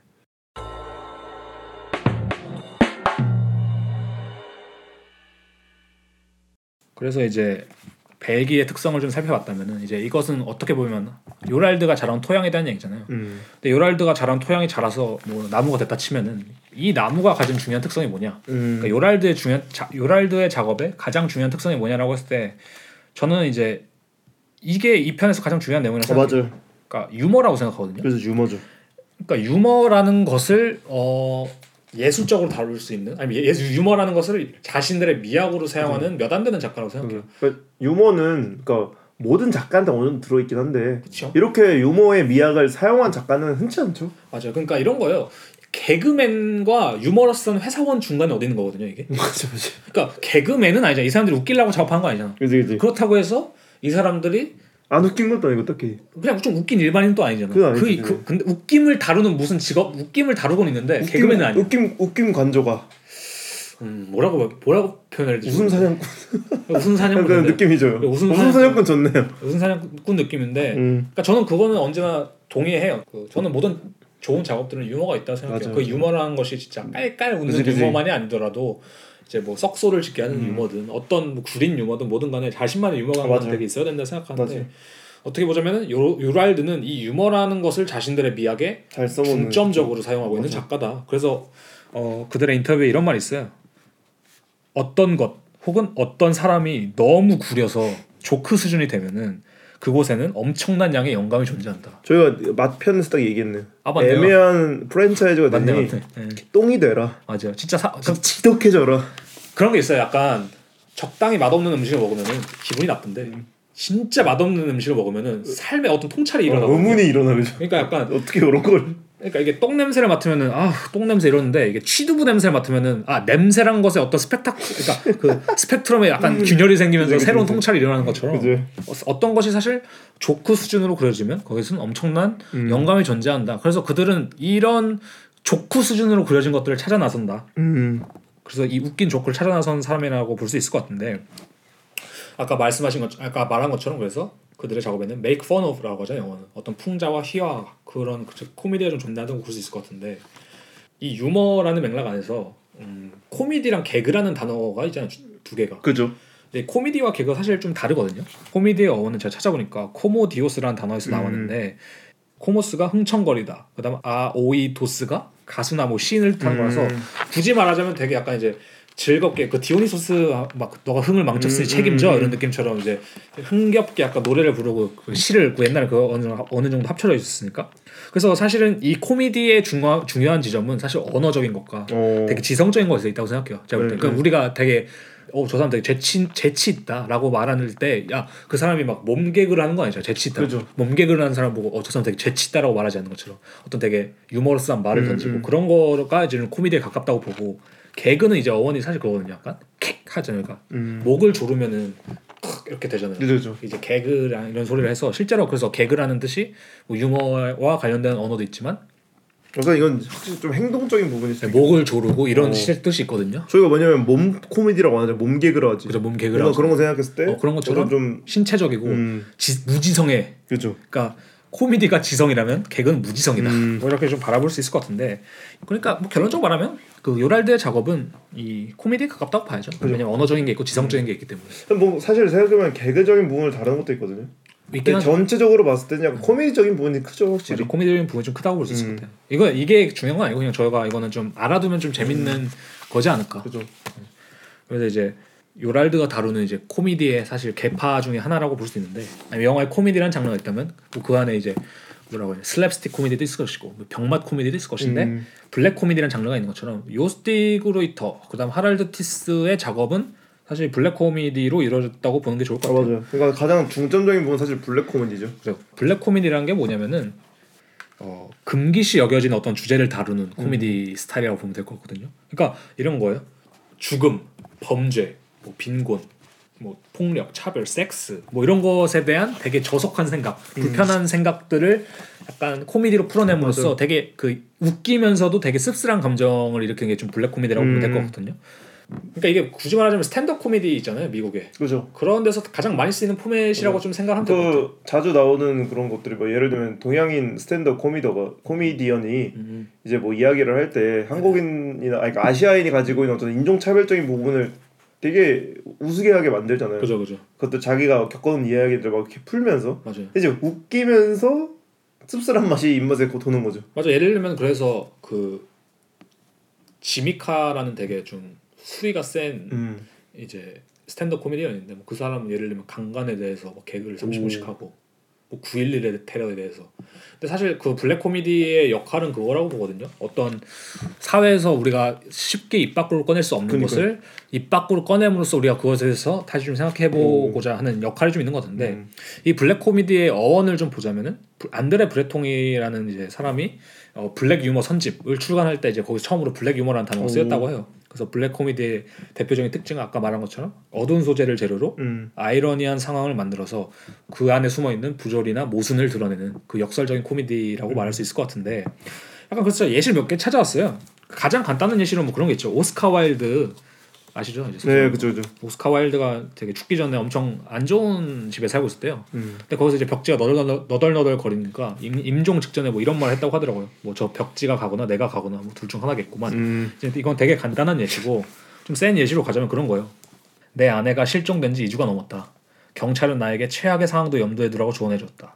그래서 나는 내 새 여자친구에게 집에서 잠시 나가달라고 요청했다. 뭐 이런 거나 뭐 탄산수는 독일인들이 발명했다고 한다. 당연하지. 다른 누가 거기다 가스를 넣을 생각을 했겠어. 뭐 이런 것처럼 야, 진- 되게 많은 스타일의 블랙 이건 이제 그런 거죠. 블랙 dark co- dark joke라고 거의 할까요? 거의 dark죠. dark joke 음. 뭐 이런 느낌이라고 볼수 있고 또 다른 예시를 들자면 이게 단순히 이제 조크 말의 형식이 아니라 뭐 형식적인 면도 있는 건데 뭐 예를 들면 사우스 파크나 심슨 이런 게 되게 블랙 코미디의 오. 약간 전형적인 예시라고 하거든요. 네. 그래서 사우스 파크에는 그런 캐릭터가 있다고요. 뭐 매 매 회마다 그냥 꼬챙이에 아 맞아 맞아. 잔인하게 찔려 죽는 애가 있대요. 그 켄이라는 캐릭터 이름이 뭐? 아 켄이었나? 네, 켄이라는 왕따 가난한 왕따 맞아요. 캐릭터라고 하거든요. 그별별 비중도 없이 뒤에서 어. 죽고 있어요. 그러니까 그 근데 그게 사실 이제 블랙 코미디적으로 현실을 풍자한 맞아. 거죠. 걔가 맞아. 죽던 말든 사실 우리는 맞아. 아무도 신경 쓰지 않는다라는 그 일종의 그 씁쓸한. 사우스 파크 어떤 편이 기억나냐면 뭐 그런 편이 있었던 거거든요. 동양인 남자 학생과 동양인 여자 학생이 각각 전학을 왔어요. 음, 음. 근데 이 주인공이었나 이 새끼가 자꾸 둘이를 어떻게든 사귀게 만들려고 그죠 그죠. 별 수요를 다 하는 거예요. 그래서 결국 또 둘이 사귀는 걸로 기억을 하거든요. 음. 근데 이런 부분들이 보면은 약간 피와 피를 그러니까 인종 그죠. 간의 그러니까 유대가 막, 막 흑인 애들한테도 막 그러거든요. 그죠. 흑인 애들 이렇게 둘이 전화 오면은 그 둘도 이어주려고. 인종은 언제나 사실 이런 블랙 코미디. 단골 주제니까. 블랙 코미디라고 하면 이제 흑인들이 딱 그런 것도 있어요. 그거 나만 쓸 수 있는 건데? 아 그렇습니다. 약간 이런 이야기도 하고 막 그러고. 아, 맞네. 어. 그 저 최근에 저희가 막 그거 봤잖아요. 저희가 둘 다 본 동영상이어서 재밌게 이야기를 했었는데 그 난쟁이가 네. 창 던지기를 하는데 네. 그 난, 난쟁이가 탄던, 창 던지기 그걸 하고 있어서 그냥 보는데 마지막에 그, 그 그냥 사람한테 이쑤시개가 날아서 꽂히는 영상을 뭐 진짜 합성해 놓는다든지 그치. 뭐 그런 걸 보고 그 신랄 하잖아요. 그러니까 뭐. 다, 뭐 이런 건데 전 블랙 코미디 되게 좋아해요. 전 실제로 그 넷플릭스에서도 그 스탠드업 네. 코미디 쇼를 많이 봤고 어. 저도 약간 미국에서 있어서 그런지 아 맞네요. 저 스탠드업이 잘. 저는 개인적으로 기억나는 그런 코미디가 있어요. 그 캣 윌리엄스라고 네. 옛날에 좀 유명한 코미디언 있거든요. 영상 제목이 그거거든요. Poor Li- Little Tink Tink이에요. 그러니까 불쌍한 팅팅이 뭐 이런 건데 어. 그게 뭐냐면은 어떤 애가 이제 달리기 선수가 되고 싶은 애가 있는데 걔가 다리를 절단당한 거야. 뭐. 아파가지고. 그래서 거기다 이제 그 보철 다리라고 하는 예, 아 예. 그거를 달고 나와서 이제 막 이제 그 사람이 따라해요. 예를 들면 그런 거 있잖아. 팅팅팅팅 이렇게 뛰어오는 소리를 걔가 내는 거예요. 그래서 어. 팅팅팅 여기 접수하는 거 맞나요? 아 저쪽으로 가셔야 돼요. 아 감사합니다. 팅팅팅팅 이렇게 가요. 어. 나 몸을 풀어요. 그딴 애들 이제 풀고 있는데 걔는 팅팅팅 막 그러고 있는데 이제 나중에 이제 그캣 윌리엄스가 그 따라하면서 팅팅팅팅팅팅팅 달리면서 야 저 새끼 저거 반칙 아니야? 막 이러면서 음, 음. 사실 되게 좋았다 막 이런 식으로 막 되게 빠르더라. 음. 저 반칙이다 뭐 터미네이터다 뭐 이런 식으로 막 음. 하는 조크 같은 건데 그런 것도 사실 우리가 다룰 수 없는 어떤 문제를 사실 그죠. 드러내주는 거죠. 어떤 금기 같은 거니까 확실히 그런 부분들이. 그렇죠. 물론 당연히 이거를 그냥 저속하게 쓰는 코미디언들 많지만 음. 사실 그러면은 이제 코미디계에서도 당연히 음, 인정을 많이. 못 받을 거고 음. 뭐 우리나라에서 되게 그런 분위기 갑분싸되는 드립도 있잖아요. 재밌겠다고 치는데 아, 그랬다가 이제. 논란이 되는 경우도 그래서 많았고. 블랙 코미디의 실력은 그그 안에 얼마나 선 넘, 많은 그죠 선 넘지 않는 것. 선 넘지 않으면서도 맞아요. 얼마나 좀 유의미한 얘기를 담아낼 수 맞죠. 뭐 이런 얘기가 있죠. 그래서 이제 블랙 코미디 안에도 약간 또 스타일이 몇 개가 있는데 이것도 사실 이제 요랄드 작업에 가장 많이 들어간 특성이에요. 그 deadpan이라고 말하는 게 있거든요. 음. deadpan은 이제 우리가 보통 dry humor라고 말을 많이 하는데 deadpan이란 게 뭐냐면은 pan이라는 단어가 이 얼굴을 지칭하는 연극적 은어거든요. 오. 그래서 deadpan은 말 그대로 포커페이스예요. 무표정한 얼굴. 오. 그래서 deadpan 스타일의 이제 블랙 코미디나 deadpan 스타일의 코미디는 어떻게 하는 거냐면은 웃긴 듯이 말하면 안 돼요. 음. 그러니까 아무런 감정의 동요가 없이 되게 진지하게 이상하고 부조리하고 그 블랙 코미디스러운 기괴한 얘기를 하는 거죠. 그래서 예를 들자면은 스탠드업 코미디언들 중에 이 말을 어 많은 것 같아. 많이 어, 있죠. 어. 그래서 뭐 아까 말한 지미 마이크 카 들고 그냥. 어, 아무런 어, 난 맞아. 아무, 안 웃긴데 이상한 말 하는 것처럼. 맞아 맞아. 근데 우리나라 코미디에도 이런 포맷이 가끔 쓰이긴 했어요. 예를 들자면 그 웅이 아버지의 아세요? 웅이 아버지 네. 거기에 이제 이진호 씨가 약간 그런 deadpan스러운 게 좀 있는 것 같고 아 아 예 문제. 무표정은 약간 화난 표정이죠. 어떻게 보면. 그다음 달인의 김병만 씨가 전형적인 그 데드펜이죠. 그죠. 그 조수도 그렇고 조수 그렇고 아무 어. 무뚝뚝하게 뭐 못하니까. 못 못하고 이런 게 웃긴 거잖아요. 그죠. 그다음에 미국 영화 쪽에서는 스티븐 카렐 그 이제 오피스라든지 음. 빅쇼트에 나오시는 그 코 큰 아저씨 계시잖아요. 그분도 전형적으로 deadpan 코미디를 잘하시는 분이고 그다음 빌 머레이. 빌 머레이도 되게 유명하잖아요. 그 맞아. 웨스 항상 항상. 감정적 동요가 없는. 감정적 동요가 없는. 음. 어 신동엽 씨도 약간은 그런 편이 좀 있는데, 그러니까 막 강호동 씨나 유재석 씨처럼 깔깔거리면서 하진. 않지만 뭐 그런 면이 좀 있는 거죠. 음. 그래서 이 deadpan 이 방식도 사실 어 요랄드가 되게 많이 쓰는 이제 형식인데 심지어는 이제 표정도 없어지는 그렇죠, 표정도 없어지는. 나중에 그죠. 근데 저는 이것을 선택하는 이유가 사실 그거라고 생각해요. 이제 작업 얘기를 좀 하자면은 어떻게 보자면 그 희극성 안에서 비극성을 가장 잘 드러내주는 방식이 음. 전 deadpan이라고 생각을 해요. 음. 블랙 코미디라고 생각을 하고. 그러니까 요랄드도 슬랩스틱을 할 수 있었겠고 아니면 되게 그 개그를 많이 넣을 수 그죠. 있었겠지만 굳이 왜 그러지 않았을까는 사실 이 희극과 비극을 섞는 맞아 맞아. 그 그들의 의도에 있다고 맞아요. 생각을 해요. 어떻게 보자면.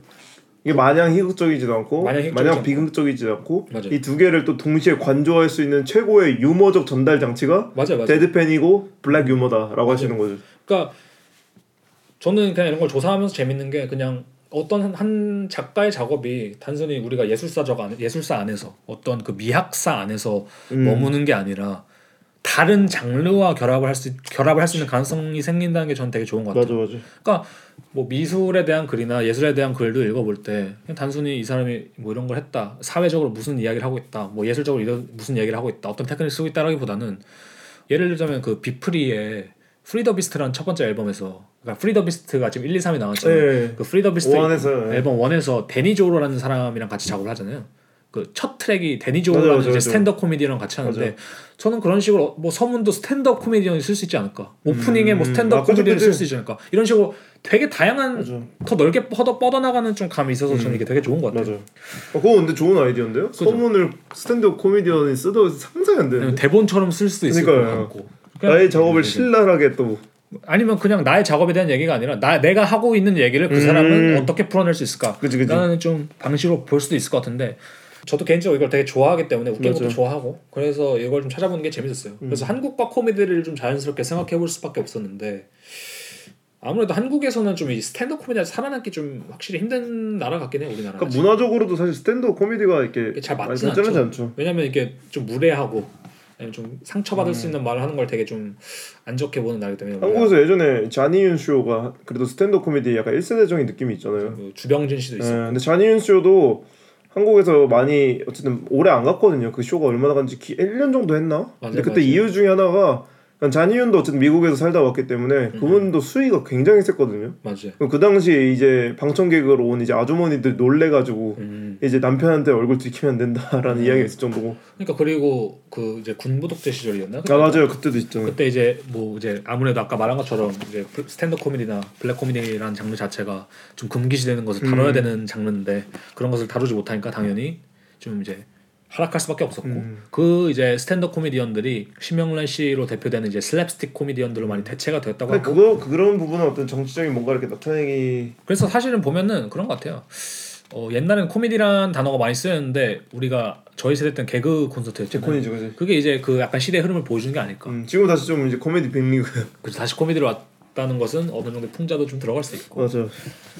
그래서 예를 들자면은 한국 도 사실 저는 웃음이 많은 나라라고 생각을 하거든요. 음. 왜냐면 옛날에 이 서민 문화부터 해서 어떤 우리가 어 풍, 풍류를 즐긴다고 흔히 말하잖아요. 그것도 음. 보면 되게 어떤 웃음이라든지 어떤 유머를 되게 중시하는 나라고 뭐 해학, 골계, 맞아. 풍자, 기지, 희학, 농기 이런 식으로 되게 그 유머를 표현하는 표현들도 많거든요. 그런 걸 생각했을 때 아, 우리도 너무 유머에서 멀지 않은 나라인데 또 음. 우리만의 유머를 찾을 수 있지 않을까 음. 뭐 이런 식으로 좀 생각을 해보긴 했어요. 음, 한국은 약간 분위기로 웃기는 거죠, 그죠? 약간 뭔가 박장대소를 한다고 했을 때 뭔가 이게 한 명이 이게 개인적으로 얘기하는 느낌이라기보다는 한 명이 뭐 예를 들면 글을 쓰고 있으면은 그지, 그. 뒤에서 누가 이러고 있다가 의자를 뺀다든지 약간 뭔가 이런 약간 관계적인. 것에서 많이 부두두두두두 이렇게 터지잖아요. 맞아 맞아. 확실히 이제 스탠드업 코미디언 같은 경우는 이렇게 서가지고 되게 카메라 응시하면서 음. 되게 그 기괴한 느낌이 가끔 있거든요. 맞아 맞아. 그리고 의도적으로 그 스탠드업 코미디언들이 많이 쓰는 방식 중에 하나가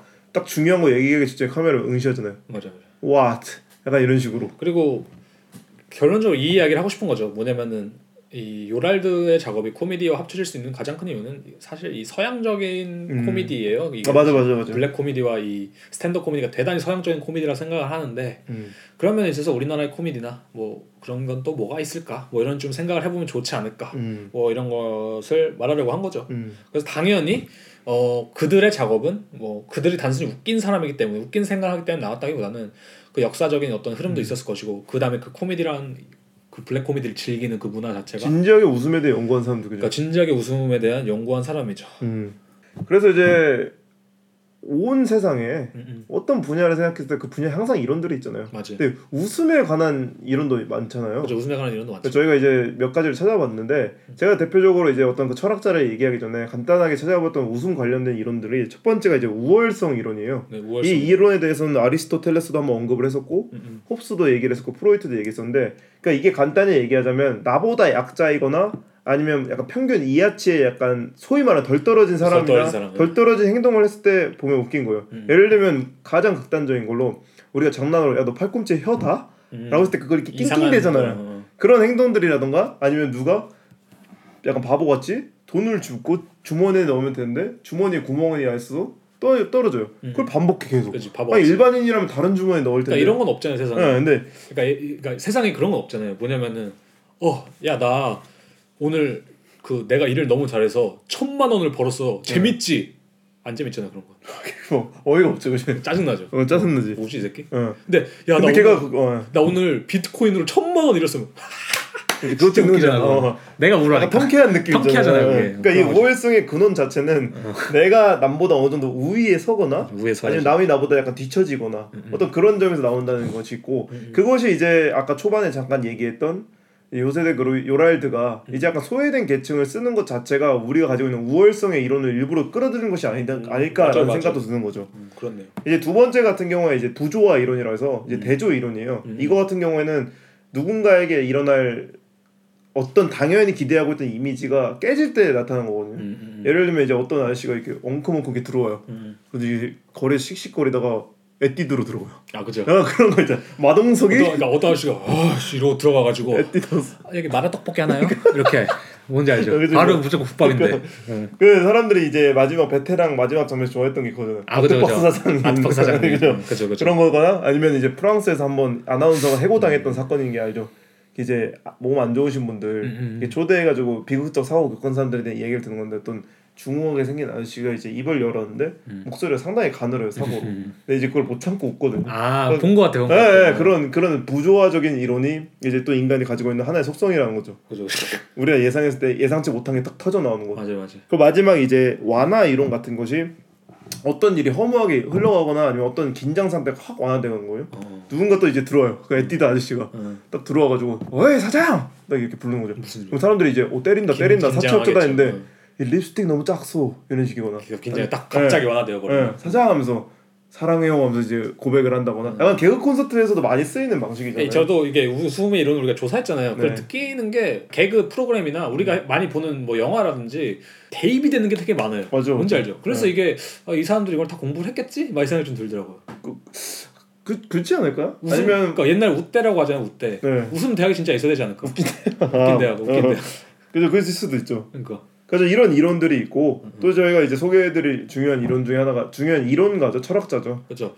이 사실 이제 이 책도 가장 중요한 이제 요랄드 작업을 이해하기 위해 이 책은 진짜 저도 뭐 다 읽지는 못했지만 음, 한번 훑어봤었을 때 느꼈던 게아 정말 그냥 대- 차용을 많이 했구나. 그러니까 이 정도면 약간 갖다 쓴 거 아니야? 어, 거의 갖다 들 쓴게 정도로. 아닐까라는 사실 이 생각이 책만 읽어도 요랄드 작업의 한 90%는 이해한다고 맞아요. 보면 될 것 같은데 저희가 그래서 소개해드릴 책은 이제 앙리 베르그송의 웃음, 희극성의 의미에 관한 실론이라는 책이에요.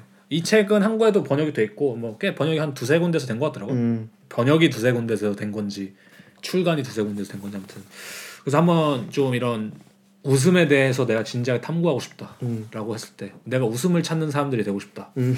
했을. 때 한번 가서 또 책을 구매하셔서 읽어보시면 많이 도움이 될 거예요. 왜냐면 책 자체가 그리고 뭐 철학책이라고 볼 수 있을 것 같은데 되게 재밌어요 책 자체가. 음. 그러니까 왜냐면 우리가 그런 책 없잖아요. 똥 케겔에 관하여 라는 철학책은 없잖아. 근데 사실 그런 책 있으면 꽤 재밌게 읽을걸요? 그죠 그죠 궁금하죠. 그죠. 뭐 똥을 잘 싸는 첫 번째 법칙 그치, 그치. 뭐 이런 식으로 해서 막 이런 걸 아이언하면 재밌듯이 이 책도 되게 좀 지루하게 읽을 수 있는 책이 아니라 되게 재밌게 읽을 수 있는 책이라 좀 한번 꼭 읽어보시는 걸 추천드리는데 음. 이제 앙리 베르그송은 이제 프랑스 출신의 철학자로 1927년 노, 노벨 문학상까지 이제 수상한 철학자예요. 네. 그래서 저희가 지금 말하려고 하는 거는 아까 말한 것처럼 그의 전반적인 철학이라기보다는 음. 그가 집필한 이 웃음이라는 책에 나오는 내용인데 음. 사실 이제 책을 다 정리할 수 없잖아요. 이게 그러면 이제 그치, 그 그치. 책을 하는 에피소드 만들어야 되기 때문에. 그죠. 그래서 간단히 좀 이제 중요한 부분과 이제 요랄드의 작업과 좀 연계될 수 있는 부분만 설명해 드리려고 하는데 첫 번째로 베르그송은 이제 웃음에 관하여 이야, 이야기하면서 이 세 가지를 좀 지적한다고 보면 될 것 같은데 첫 번째는 웃음은 인간적인 것이 직접 연관되지 않는다면 존재하지 않는다. 음. 희극성은 거의 존재하지 않는다. 그러니까 예를 들자면 그런 거예요. 내가 어떤 개를 보고 웃을 때 왜 웃길까? 어떤 개가 무슨 행동을 하고 있을 때 웃길까를 음. 생각해보면은 되게 인간적인 것과 연관이 돼 있던 거죠. 그치, 뭐냐면은 얘가 사, 얘 무슨 사람처럼 자냐? 음. 얘뭐 사람처럼 행동하냐? 뭐 이런 식으로 어떤 인간적인 것이 연관돼 있어요. 웃기다는 거죠. 음. 개가 개처럼 행동하는 건 그죠. 재미가 없잖아. 우리는 인간이기 때문에 그죠. 그죠? 아니면 또 다른 예시가 뭐가 있을까? 예를 들면 뭐 나무가 막 사람처럼 춤을 추고 있으면 재밌을 수도 있고 그죠. 뭐 그런 식으로 했- 생각했을 때 어떤 인간적인 것과 연관이 있어야 재밌다. 음. 그래서 실제로 요랄드의 작업은 당연히 그러니까 사람의 마네킹 혹은 사람의 봉제 인형을 만들거나 뭐 사람의 사람을 드로잉하거나 맞아. 아니면 사람의 얼굴을 만든거나 이런 것들을 봤을 때 음. 그냥, 그냥 단순히 봐도 인간적인 것과 연관이 돼 있다. 그리고. 약간 이런 부분을 생각을 했을 때 그런 것도 있는 것 같아요. 이게 인간적이라는 것 자체를 환원을 하면 집단성이거든요. 그죠, 우리는. 인간이란 집단이기 때문에 다른 대상에서 우리를 발견할 수도 있단 음. 말이에요. 그막 웃음에 대해서 약간 공감적인 부분도 있었잖아요. 음. 내가 내가 혼자 웃는 거랑 내가 다른 사람이랑 웃을 때 나는 이렇게 시너지 같은 게 그러니까 우리는 인간으로서 인간 인류 전체로 봤을 때 강아지한테서 그 인류가 나한테서 웃긴 거잖아요. 그러니까 요즘에 저희가 외계인이었으면은 또 강아지한테서 자기네 종족인 외계인 모습이 나올 때 웃었겠죠. 맞아. 요즘에 사실 작업 보면서 깔깔 웃기 힘들잖아요. 그죠. 뭐 사실 뭐 예술의 목적이 깔깔 웃기 위함은 아니지만 그래도 약간 깔깔 웃기 웃, 웃는 작업 아니면 되게 웃긴 작업이 적잖아요. 제가 볼 땐 그 이유가 그거 같아요. 요즘에 이제 탈인간주의라고 하잖아요. 음. 굳이 말하자면 맞아 맞아. 인간성을 사실 넘어가기 위한 작업들이 되게 많기 때문에 어떻게 보면 우리가 그걸 보고 사실 웃기다 아니면 뭐 유머러스하다 음. 생각하자는 이유가 그 왜냐면은 제가 느낀 게 뭐 3D라든지 뭐 아니면 그런 디지털이라든지 아니면 어떤 그 뭐 자연적인 어떤 뭐 우리가 말하는 유기체라든지 뭐 여러 가지 좀 미래에 대한 가능성이라고 생각했을 때 그런 작업들 되게 유머러스하거나 되게 재치 있게 하려고 해도 전 되게 웃기지가 않거든요. 음. 재, 재치 있다고 느껴지지 않고 음. 그 이유가 아무래도 약간 인간적인 연결고리가 좀 결여돼 있기 때문에 그럴 아, 있죠. 그게 목표니까 어떻게 보면 음, 그런 좀 간단히 생각해보면 그런 면도 있지 그럴 않을까 수 확실히 있을 수 있죠. 네. 그리고 두 번째로는 웃음에서 감정보다 더 큰 적은 없다. 음. 냉정함이야말로 희극성을 감지할 최적의 조건이다. 이거 이것은 약간 이제 벨기에의 약간 개념적인 것, 언어적인 거랑 또 연결 지을 수 있을 것 음. 같은데 관조적인 것, 인간적 지성을 요구하고 막 그러죠. 저 이성과 지성을 요구를 하는 게 사실 웃음이다라는 음. 거죠. 왜냐면은 아니 생각해보면 그래요. 어떤 상황을 예측한다는 거 제가 지성의 그거거든요. 그죠 그죠. 그래서 인간이 뭔가 예측하잖아요. 동물들은 예측을 안 하잖아요. 맞아요 맞아요. 그래서 동물들은 동물도 웃지도 않지만 웃겠지만 그러니까 동물들은 예측하지 않는단 말이에요. 그러니까 웃는지 안 웃는지 그 상황각조차 못하는데 인간 같은 경우에는 어떤 상황 설정을 하거나 이 상황이 이렇게 흘러가겠구나, 아니면 얘가 이렇게 행동했구나라는 지성적 판단이 있기 때문에 이성적 판단이 있기 때문에 그래서 그런 것들에서 이제 웃을 수 있는 그러니까 거죠. 실제로 이제 베르그슨 그렇게 말하죠. 뭐냐면은 어, 감정은 사실 비극 비극. 트레지라고 하는 옛날에 이제 비극이란 형식에 필요한 거잖아요. 감정은 왜냐면 공감을 해야 되고 음. 그 상황에 들어가야 되는 거라면은 거기서 어, 너무 불쌍하다 이렇게 느껴야 음. 되는 게 비극이라면은 희극은 멀리서 깔깔깔 웃는 게 희극인 거잖아. 그치, 그래서 그치. 이 이성을 오히려 더 이제 감 그 공감과 음. 그것을 담당하는 감성보다는 감정보다는 이, 이성을 더 중시한다. 음. 이렇게 볼 수도 있고 마지막 세 번째로는 웃음을 이해하기 위해서는 웃음을 사회라고 하는 본래의 상황에 다시 가져다 놓아야 한다. 즉 웃음의 사회적인 기능을 밝혀야 한다. 웃음에는 분명 사회적인 의미작용이 깃들어 있다. 음. 그러니까 한마디로 이 사회적인 것이 당연히 웃음의 중요한 역할을 한다는 거죠. 그러니까 이거는 아까 이제 비극과도 예시를 들 수 있는데 비극은 사회적이라고 사회적이라기보다는 되게 개인적인 거예요. 그죠, 사실. 그 죠. 네, 희극 같은 경우는 그 사회적인 어떤 그 관조성 아니면 그 멀리서 바라보는 거리를 음. 필요로 한다라고 음. 말할 수 있는 거죠. 아니면 뭔가 진짜 공통으로 가지고 있는 지식이 필요한다라는 거. 그죠, 그죠. 갑자기 그 생각나는 게 그 뭐죠? 남조선 투입하는 거 있잖아요. 그죠. 남- 남조선 편의점은 그렇게 행동하지 그치, 않아. 그런 것들은 이것들이 다 되게 사회적인 그걸 알고 있어야 그죠. 재밌는 거죠. 어, 냉소적인 그걸 알고 있어야 딱 나올 수 있는 거죠. 근데 비극 같은 경우는 진짜 반대죠, 완전히. 근데 저 비극은 어떤 비극하면 떠오르는 비련의 여주인공. 그죠. 비련의 자신의 남주인공. 절절한 스토리가 있고 그지, 다 자신만의 사고 회로가 있고 그지, 그지. 그걸로 어떤 지성을 요구하지 않잖아요. 그죠. 지성 감정적 공감을 요구하지. 감정적 공상을 음. 요구하는 거죠. 그래서 이제 이것이 어, 베르그송이 말한 웃음의 좀 세 가지 중요한 점인데 이제 좀 메커니즘적인 거를 사실 그래서 이제 베르그송이 계속 얘기를 하거든요. 그래서 웃음이 어떻게 탄생하는가, 뭐 어떤 음. 것이 웃긴가라는 것을 고찰하는데 거기서 가장 중요한 건 사실 이제 기계성이라고 말 수 있을 것 같아요. 음. 뭐냐면은 어, 베르그송은 희극성의 원천이 기계와 같은 뻣뻣함이라고 얘기하거든요. 음. 이건 사실 요랄드의 작업에 진짜 가장 분명하게 드러나는 또 맞아요, 하나의. 특성이잖아요. 나중에 아예 대놓고 등장하는. 비디오 작업에서도 마- 모든 등장 인물들은 되게 뻣뻣하게 굳어 있고 음. 실제로 그가 만들어내는 어떤 마네킹 같은 형상들도 되게 뻣뻣하게 뻣뻣한 자체이고 그죠. 그래서 어, 베르그송은 뭐라고 하냐면은 움직임들은 단순한 기계 장치를 연상시키는 정도의 정비례해서 우스꽝스러워진다. 사물처럼 보이는 사람 있으면 우리는 언제나 웃는다. 음. 살아있는 것처럼 보이면서도 동시에 음. 기계 부품과 같은 인상을 주는 행동과 그로부터 빚어지는 사건은 모두 희극적이다. 음. 그래서 세심한 융통성과 민첩한 유연성이 요구되는 상황에서 기계와 같은 뻣뻣함을 보여주기 때문에 음. 웃음을 자아낸 것이다. 긴장과 유연성 이것이 바로 삶이 내거는 상호 보완적인 두 힘이다. 그래서 저는 혹시 재밌는 것 같아요. 이 기계성이라고 생각했을 때 뭐 떠오르는 좀 예시가 있어요? 아 많죠. 예를 들면은 찰리 채플린도 사실 대표적인 예시고. 찰리 채플린이 슬랩스틱적인 기계적인 행동에서 가장 큰 예고 음. 아니면 뭐 저희가 우스갯소리를 얘기했던 그 베르카인이라는 클럽 앞에서 문지기가 음. yes, no 이것도 웃기잖아요 그래서 사실 기계적인 행동을 이렇게. 행동을 하거나 맞아요, 맞아요. 예, 아니면은 저는 개인적으로 재밌는 게 저희 이 동네에 젊은 노숙자 한 분이 있어요 예, 예. 근데 그 사람이 진짜 기계처럼 맨날 하는 행동이 뭔지 알아요? 뭐요? 쓰레기 줍고 다녀 음. 쓰레기 이렇게 기계처럼 모아가지고 그 버리고 다시 쓰레기 주고 다니거든요 음. 근데 이런 부분들이 저한테는 약간 블랙 유머스러운 거죠 아 그렇죠. 이 사람이 하는 행위 자체가 아 저는 그리고 생각나는 게 그 유튜브 동영상에 네.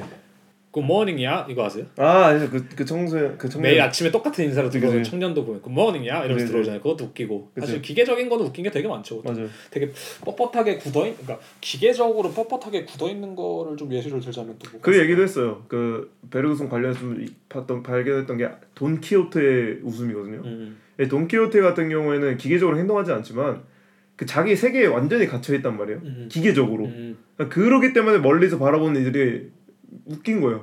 아, 이 미치광이 놈이 자기가 자꾸 뭐 돈키호테의 목적이 뭐였죠?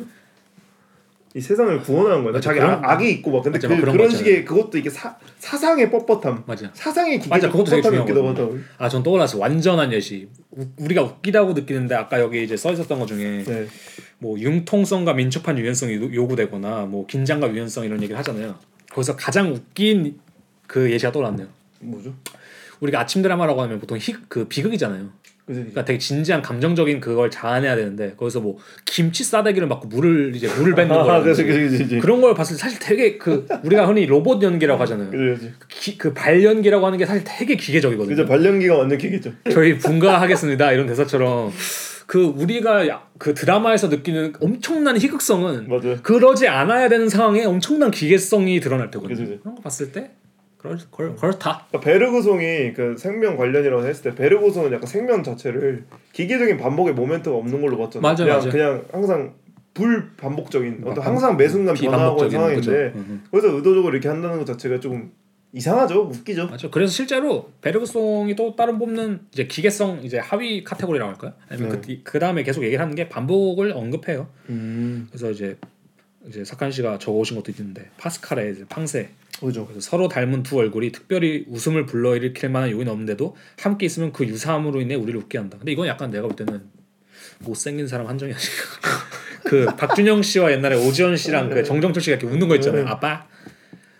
저는 왜 그런가 하니까 따라 뭐 이런 거 할 때 서로 비슷하게 어, 어. 못생기게 닮아가지고 웃긴 것도 맞아, 있는 맞아. 것처럼 다른 얘기하는데 어쨌든 간에 이 반복이란 맥락은 그거예요. 그 기계와 비슷한 맥락에서 베르그송 반복을 제시하는데 이따가 잠시 얘기를 할 텐데 몰리에르라는 이제 희극 작가에 대한 얘기를 되게 많이 하거든요. 음. 이제 그 당시 되게 유명한 희극 작가이기 때문에 그래서 몰리에르의 연극에서 모든 등장 인물은 저마다의 길을 간다. 그런데 이렇게 묵묵히 자신의 길을 가면서도 불가피하게 똑같이 서로 얽히면서 같은 상황이 되풀이된다. 음, 아까 말한 것처럼 아까 저거 아침 드라마랑 비극의 희극성이 섞이는 게 재밌다고 말한 것처럼 생명적인 것, 그러니까 여기서는 자신의 길을 가는 것 안에 음. 계속 뭔가 반복되는 이- 일이 있으면 그게 웃긴 거거든요. 뭐 이런 거 있잖아요. 예를 들면 아 사카린 씨뭐 오늘 만나서 반갑습니다. 좋은 하루 보내세요 하고 네 안녕히 가세요 하고 동네 한 바퀴 돌아서 다시 만나면 그거 웃기잖아. 음, 아뭐 또 만났네요 저희. 음, 아, 음, 음. 갈게 가세요. 뭐 좋은 밤 되세요. 이거 또 만나. 이런 식으로 웃기는 것처럼 이런 포맷 반복되는 포맷을 사실 사람을 되게 웃기게 한다. 그죠. 그래서 예시를 생각해 보면은 개그 코너가 사실 이런 게 많아요. 제가 볼 땐 유행어라는 게 있는 이유가 이 반복 때문인 것 같거든요. 맞아, 맞아. 저는 좀 제가 좋아하는 그 개그 코너 중 하나였는데 사랑이 라지라는 코너 아세요? 이건 저는 처음 봤어요. 그게 이제 유민상 씨, 김민경 씨 이 두 분이 나오시고 임우일 씨라고 또 개그맨 한 분이 나오시는데 이게 유민상 씨랑 김민경 씨가 이제 뚱뚱한 걸로 개그를 많이 하시잖아요. 많이 먹고 음. 이런 걸로. 그래서 둘이 이제 연인으로 나와요. 그래서 어떤 식이냐면 코너가 이제 나와서 어, 우리 뭐 먹을까 이런 식으로 하면 이제 씨가 아 주문하시겠습니까 이렇게 나와서 네 메뉴 가르치면서 네 적어 주세요 이러면 아 뭐 김밥이요? 아니요. 뭐 라면이요? 아니요. 아 메뉴 다요. 막 이런 아, 식이거든요. 거야. 근데 그것이 계속 반복돼요. 어. 그러니까 그 시점만 바뀌고 어, 음식만 바뀌고 그다음에 또 웃긴 게 뭐냐면은 그런 거예요.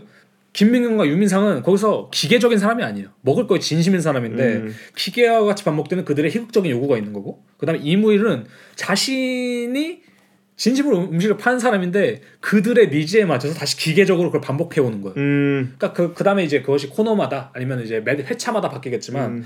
제가 볼 때 이런 생명적인 것과 기계적인 것의 반복, 그러니까 생명적인 것의 어떤 계속 반복되지 않는 특성이 기계적인 것으로 약간 치환되거나 저는 이런 부분 때. 생각했을 때 가장 좋아하는 캐릭터가 음, 음, 이, 이 달콤한 인생에 음, 음. 그러니까 씁쓸한 인생에 아, 습관이네. 상무 이상무 상무 네, 뭐만. 하면은 그 핸드폰 이렇게 딱 한 다음에 맞아, 맞아. 준비하잖아요 맞아 딱 맞아. 항상 반복되는 요소가 있고 맞아. 개그, 그래서 실제로 많은 개그 코너나 여- 개그 영화에서는 특정 캐릭터한테 어떤 말만 반복하게 시키는 경우도 많죠. 맞아, 맞아, 어, 맞아. 되게 웃긴 말만. 그 명훈이 나와 아, 그렇죠. 명이 나오는 이런 것도 들어가. 그렇고. 어, 들어가 이런 응. 것처럼. 그래서 이제 요랄드의 작업 안에서도 이런 반복이 되게 두드러지는데 그들의 반복은 사실은 어떤 대사를 반복한다 이런 음. 느낌보다는 특정 형식을 되게 반복시켜요. 예를 맞아, 들자면 맞아. 그들이 하는 방식은 어떤 그 인물의 흉상을 만드는 전시라고 생각했을 때 인물의 흉상을 똑같은 방식으로 똑같은 형식으로 반복 제작을 해요. 근데 그 안에 아까 말한 생명적인 것이 어떻게 들어가냐? 그들의 스토리로 들어가거든요. 어, 맞아 맞아 그 흉상들이 다 다른 얼굴을 가지고 있잖아요. 사실은 형식적으로 맞아 똑같지만 맞아 흉상이 있고 그 밑에 좌대가 있고 거기에 어떤 이름이 써 이름이 있거나, 써 있거나 맞아. 뭐 설명이 써 있는 식인데 그러니까 그 안에는 사실 반복과 그 다음에 그 생명적인 것, 기계적이지 않은 것에 대한 그 음. 대비가 존재함으로써 맞아. 사실 거기서 희극성이 발생하는 거거든요. 그런 이야기를 한번 꺼냈었거든요 요랄드가 음, 음. 그 약간 인디언 부족의 이제 마사카를. 학살을 얘기를 하면서 음, 음. 적군의 적군을 죽이고 난 다음에 음, 그 목을 이렇게 참수해서 걸어온단 말이에요. 맞아요, 맞아요. 근데 이게 굉장히 약간 우스꽝스러움이 있다라는 거죠. 왜냐면은 다들 이렇게 똑같은 표정으로 되게 잔인하겠지만 맞아, 맞아. 그 똑같은 약간. 죽었을 때 사람 표정 다 비슷할 거 아니에요. 눈 감고. 있고 이것들이 이렇게 나열돼 있을 때 거기 안에는 비극적이지만 그것이 반복될 때 오는 약간 웃긴 요소가 있다. 그죠. 그런 것도 있는 거고. 이게 한 명의 목을 베어서 걸어놓으면 어 무서워겠지만 100명을 해놓는가 뭔가 웃긴데 기괴한 웃음이 기괴하게 되는 거죠. 그럼 다들 혀를 이렇게 연맥이 한다던가 뭐 그러면 맞아요. 그래서 코엔 형제도 되게 이런 포맷을 되게 많이 쓴다고 생각하는데 뭐 코엔 형제가 이런 포맷을 많이 쓴다기보다 그들의 영화가 대부분 이 음, 우당탕거림의 반복이라고 생각해요. 제가 볼 음, 때는. 음, 그래서 저는 어떻게 보자면 이 웃음에서 확실히 또 이런 반복이 중요하지 않을까. 음. 그 다음에 이제 또 베르그송이 뽑는 몇 가지 요소들을 간단히 좀 얘기를 해보자면은 사건들의 간섭이란 게 있거든요. 이제 어떤 상황이 아무 상관없는 두 사건에 함께 얽혀 있으면서 동시에 아주 다른 두 의미로 해석될 수 있을 때 있는 희극적 상황이다. 음. 그러니까 예를 들면 아까 그 참수된 머리도 사실 비슷한 맥락인 거냐면은 되게 잔인한 행동이지만 어떻게 보자면은 어 되게 웃긴 콜렉션처럼 생각될 수 있다. 근데 이걸 사실 가장 극단적으로 활용하는 개그 듀오가 안자슈라는 듀오가. 아 저희가 뭔지 알것 한번. 보신 적 있을 거예요. 통화하면서 뭐 그런 거였나? 통화하는 어떤 상황의 오해로 둘이 맞아. 다 완전히 다른 얘기를 하는데 맞아 맞아 맞아. 말이 통하는 그 상황이 되게 웃기지 않아요? 한국에서도 그 나 혼자 산다에서 육중환 씨랑 음, 음. 그 가수 누구였죠? 아 맞아. 어, 그 버터 새우 이야기로 맞아, 하잖아요. 버터 새우라고. 어, 더 넣어요? 이랬더니 다 넣어 이러잖아. 어, 맞아. 이거 지금 다 넣으라고. 근데 얘기가 통하는 그게 되게 그러니까 사건들의 간섭이. 되는. 예. 그래서 이런 것도 이제 뽑는 거고 그 다음 에 이제 베르그송이 말하는 것이 뭐 착각이란 것도 있고 음. 이제 배우가 상상하는 가능성과 관중이 인정한 실상의 괴리. 음. 왜냐면 관중은 뭐 거리를 두고 그걸 보니까 그죠. 거기서 느낄 수 있는 것도 있고 그다음 역전이라고 말한 게 있는데 뭐 판사에게 설교하는 피의자나 음. 부모를 가르치려 드는 아이 뭐 결국 역전된 세계라고 하는 대해 웃는다 희극에서 우리는 종종 자기 자신이 친 그물에 걸려든 사람을 음. 본다 자신이 가하는 박해의 희생자가 바로 그렇죠. 자기 자신인 경우 아니면 속임수를 당한 사기꾼의 이야기는 많은 희극의 소재가 된다 맞아 맞아. 뭐 이런 역전의 경우 그런 거 있잖아요 예를 들면은 그 저 유명한 그 일본 그거 중에 아빠가 야쿠자고 아들이 모범생이라서 음. 아빠가 아들한테 공부하지 말라고 하고 아 맞아 맞아 맞아. 맞아. 아들은 난 공부할 거라고 어, 맞아, 그 맞아, 역전된 맞아. 세계잖아요 것도 어떻게 있고, 보면 맞아, 또 그래서 그런 것들이 음. 있는데 사실 이제 요랄드의 작업에는 사실 이 곳 이런 요소들이 곳곳에 숨어 있어요 다 이걸 좀 써보려고 한것 같고 맞아. 예를 들면 뭐 사실 중세 시대는 옛 그러니까 요, 아직도 그 토속적인 가족 사에서 남성상이 약간 그게 있잖아요. 그죠 그죠 근데 이제 부인한테 매맞고 하는 남자라든지 그런 캐릭터가 이게 빈번하게 등장하거든요. 아니면 정말 별거 없는 약간 고양이한테 물려 죽은 사람들 막 이런 식의 그러니까 인간이 당연히 이기거나 아니면 어떤 역할에 있어서 이 사람이 당연히 우위일 거라고 생각하는 것들을 확 무너뜨리는 음. 그런 요소들을 이렇게 서사를 넣음으로써 계속 등장시키는 거죠. 그리고 요랄드가 이런 얘기도 하더라고요 이것을 뭐 역전된 세계라고 봐야 될지 모르겠는데 음. 그런 거 있잖아요 그 그들이 어떤 작업을 했는데 그것이 어떤 잊혀진 사람들에 관한 내용이에요 근데 이제 그것을 어떻게 보면 피 그 이집트의 파라오라고 할까요? 그 미라들이랑 좀 이제 대조를 해서 오. 뭐 그런 사건이 때 이제 이집트에서 파라오의 무덤에서 이제 꺼내서 이제 전시가 될때 음. 이제 어두운 곳에 있다가 이제 방금 밝은 곳으로 나오는 거잖아요. 그래서 이제 그런 못 사는 사람들의 어떤 소외된 사람들의 아 이게 뭐 형상을 파라오라 씌고 이제 다시 이렇게 꺼내 와서 거기 되게 밝은 아. 조명을 때리는데 난, 난 이것이 마치 그런 과정과 그지, 같았다. 그지. 그래서 그 사람들이 절대 주목받을 일 어, 없는데 어 떻게 보면 역전된 과한 세계. 주목을 줌으로써 그죠 오는- 그죠 아. 뭐 그런 걸 수도 있고 그치, 그치. 그래서 자신들의 방식으로 되게 이런 웃음의 요소들을 많이 좀 오. 어, 작업 안에 녹아들게 하는 것 같아요. 제가 볼 때. 요스디 그루이터와 하랄드 티스에 대한 더 많은 이야기는 다음 에피소드에서 이어집니다. 감사합니다. 감사합니다. 감사합니다. 감사합니다.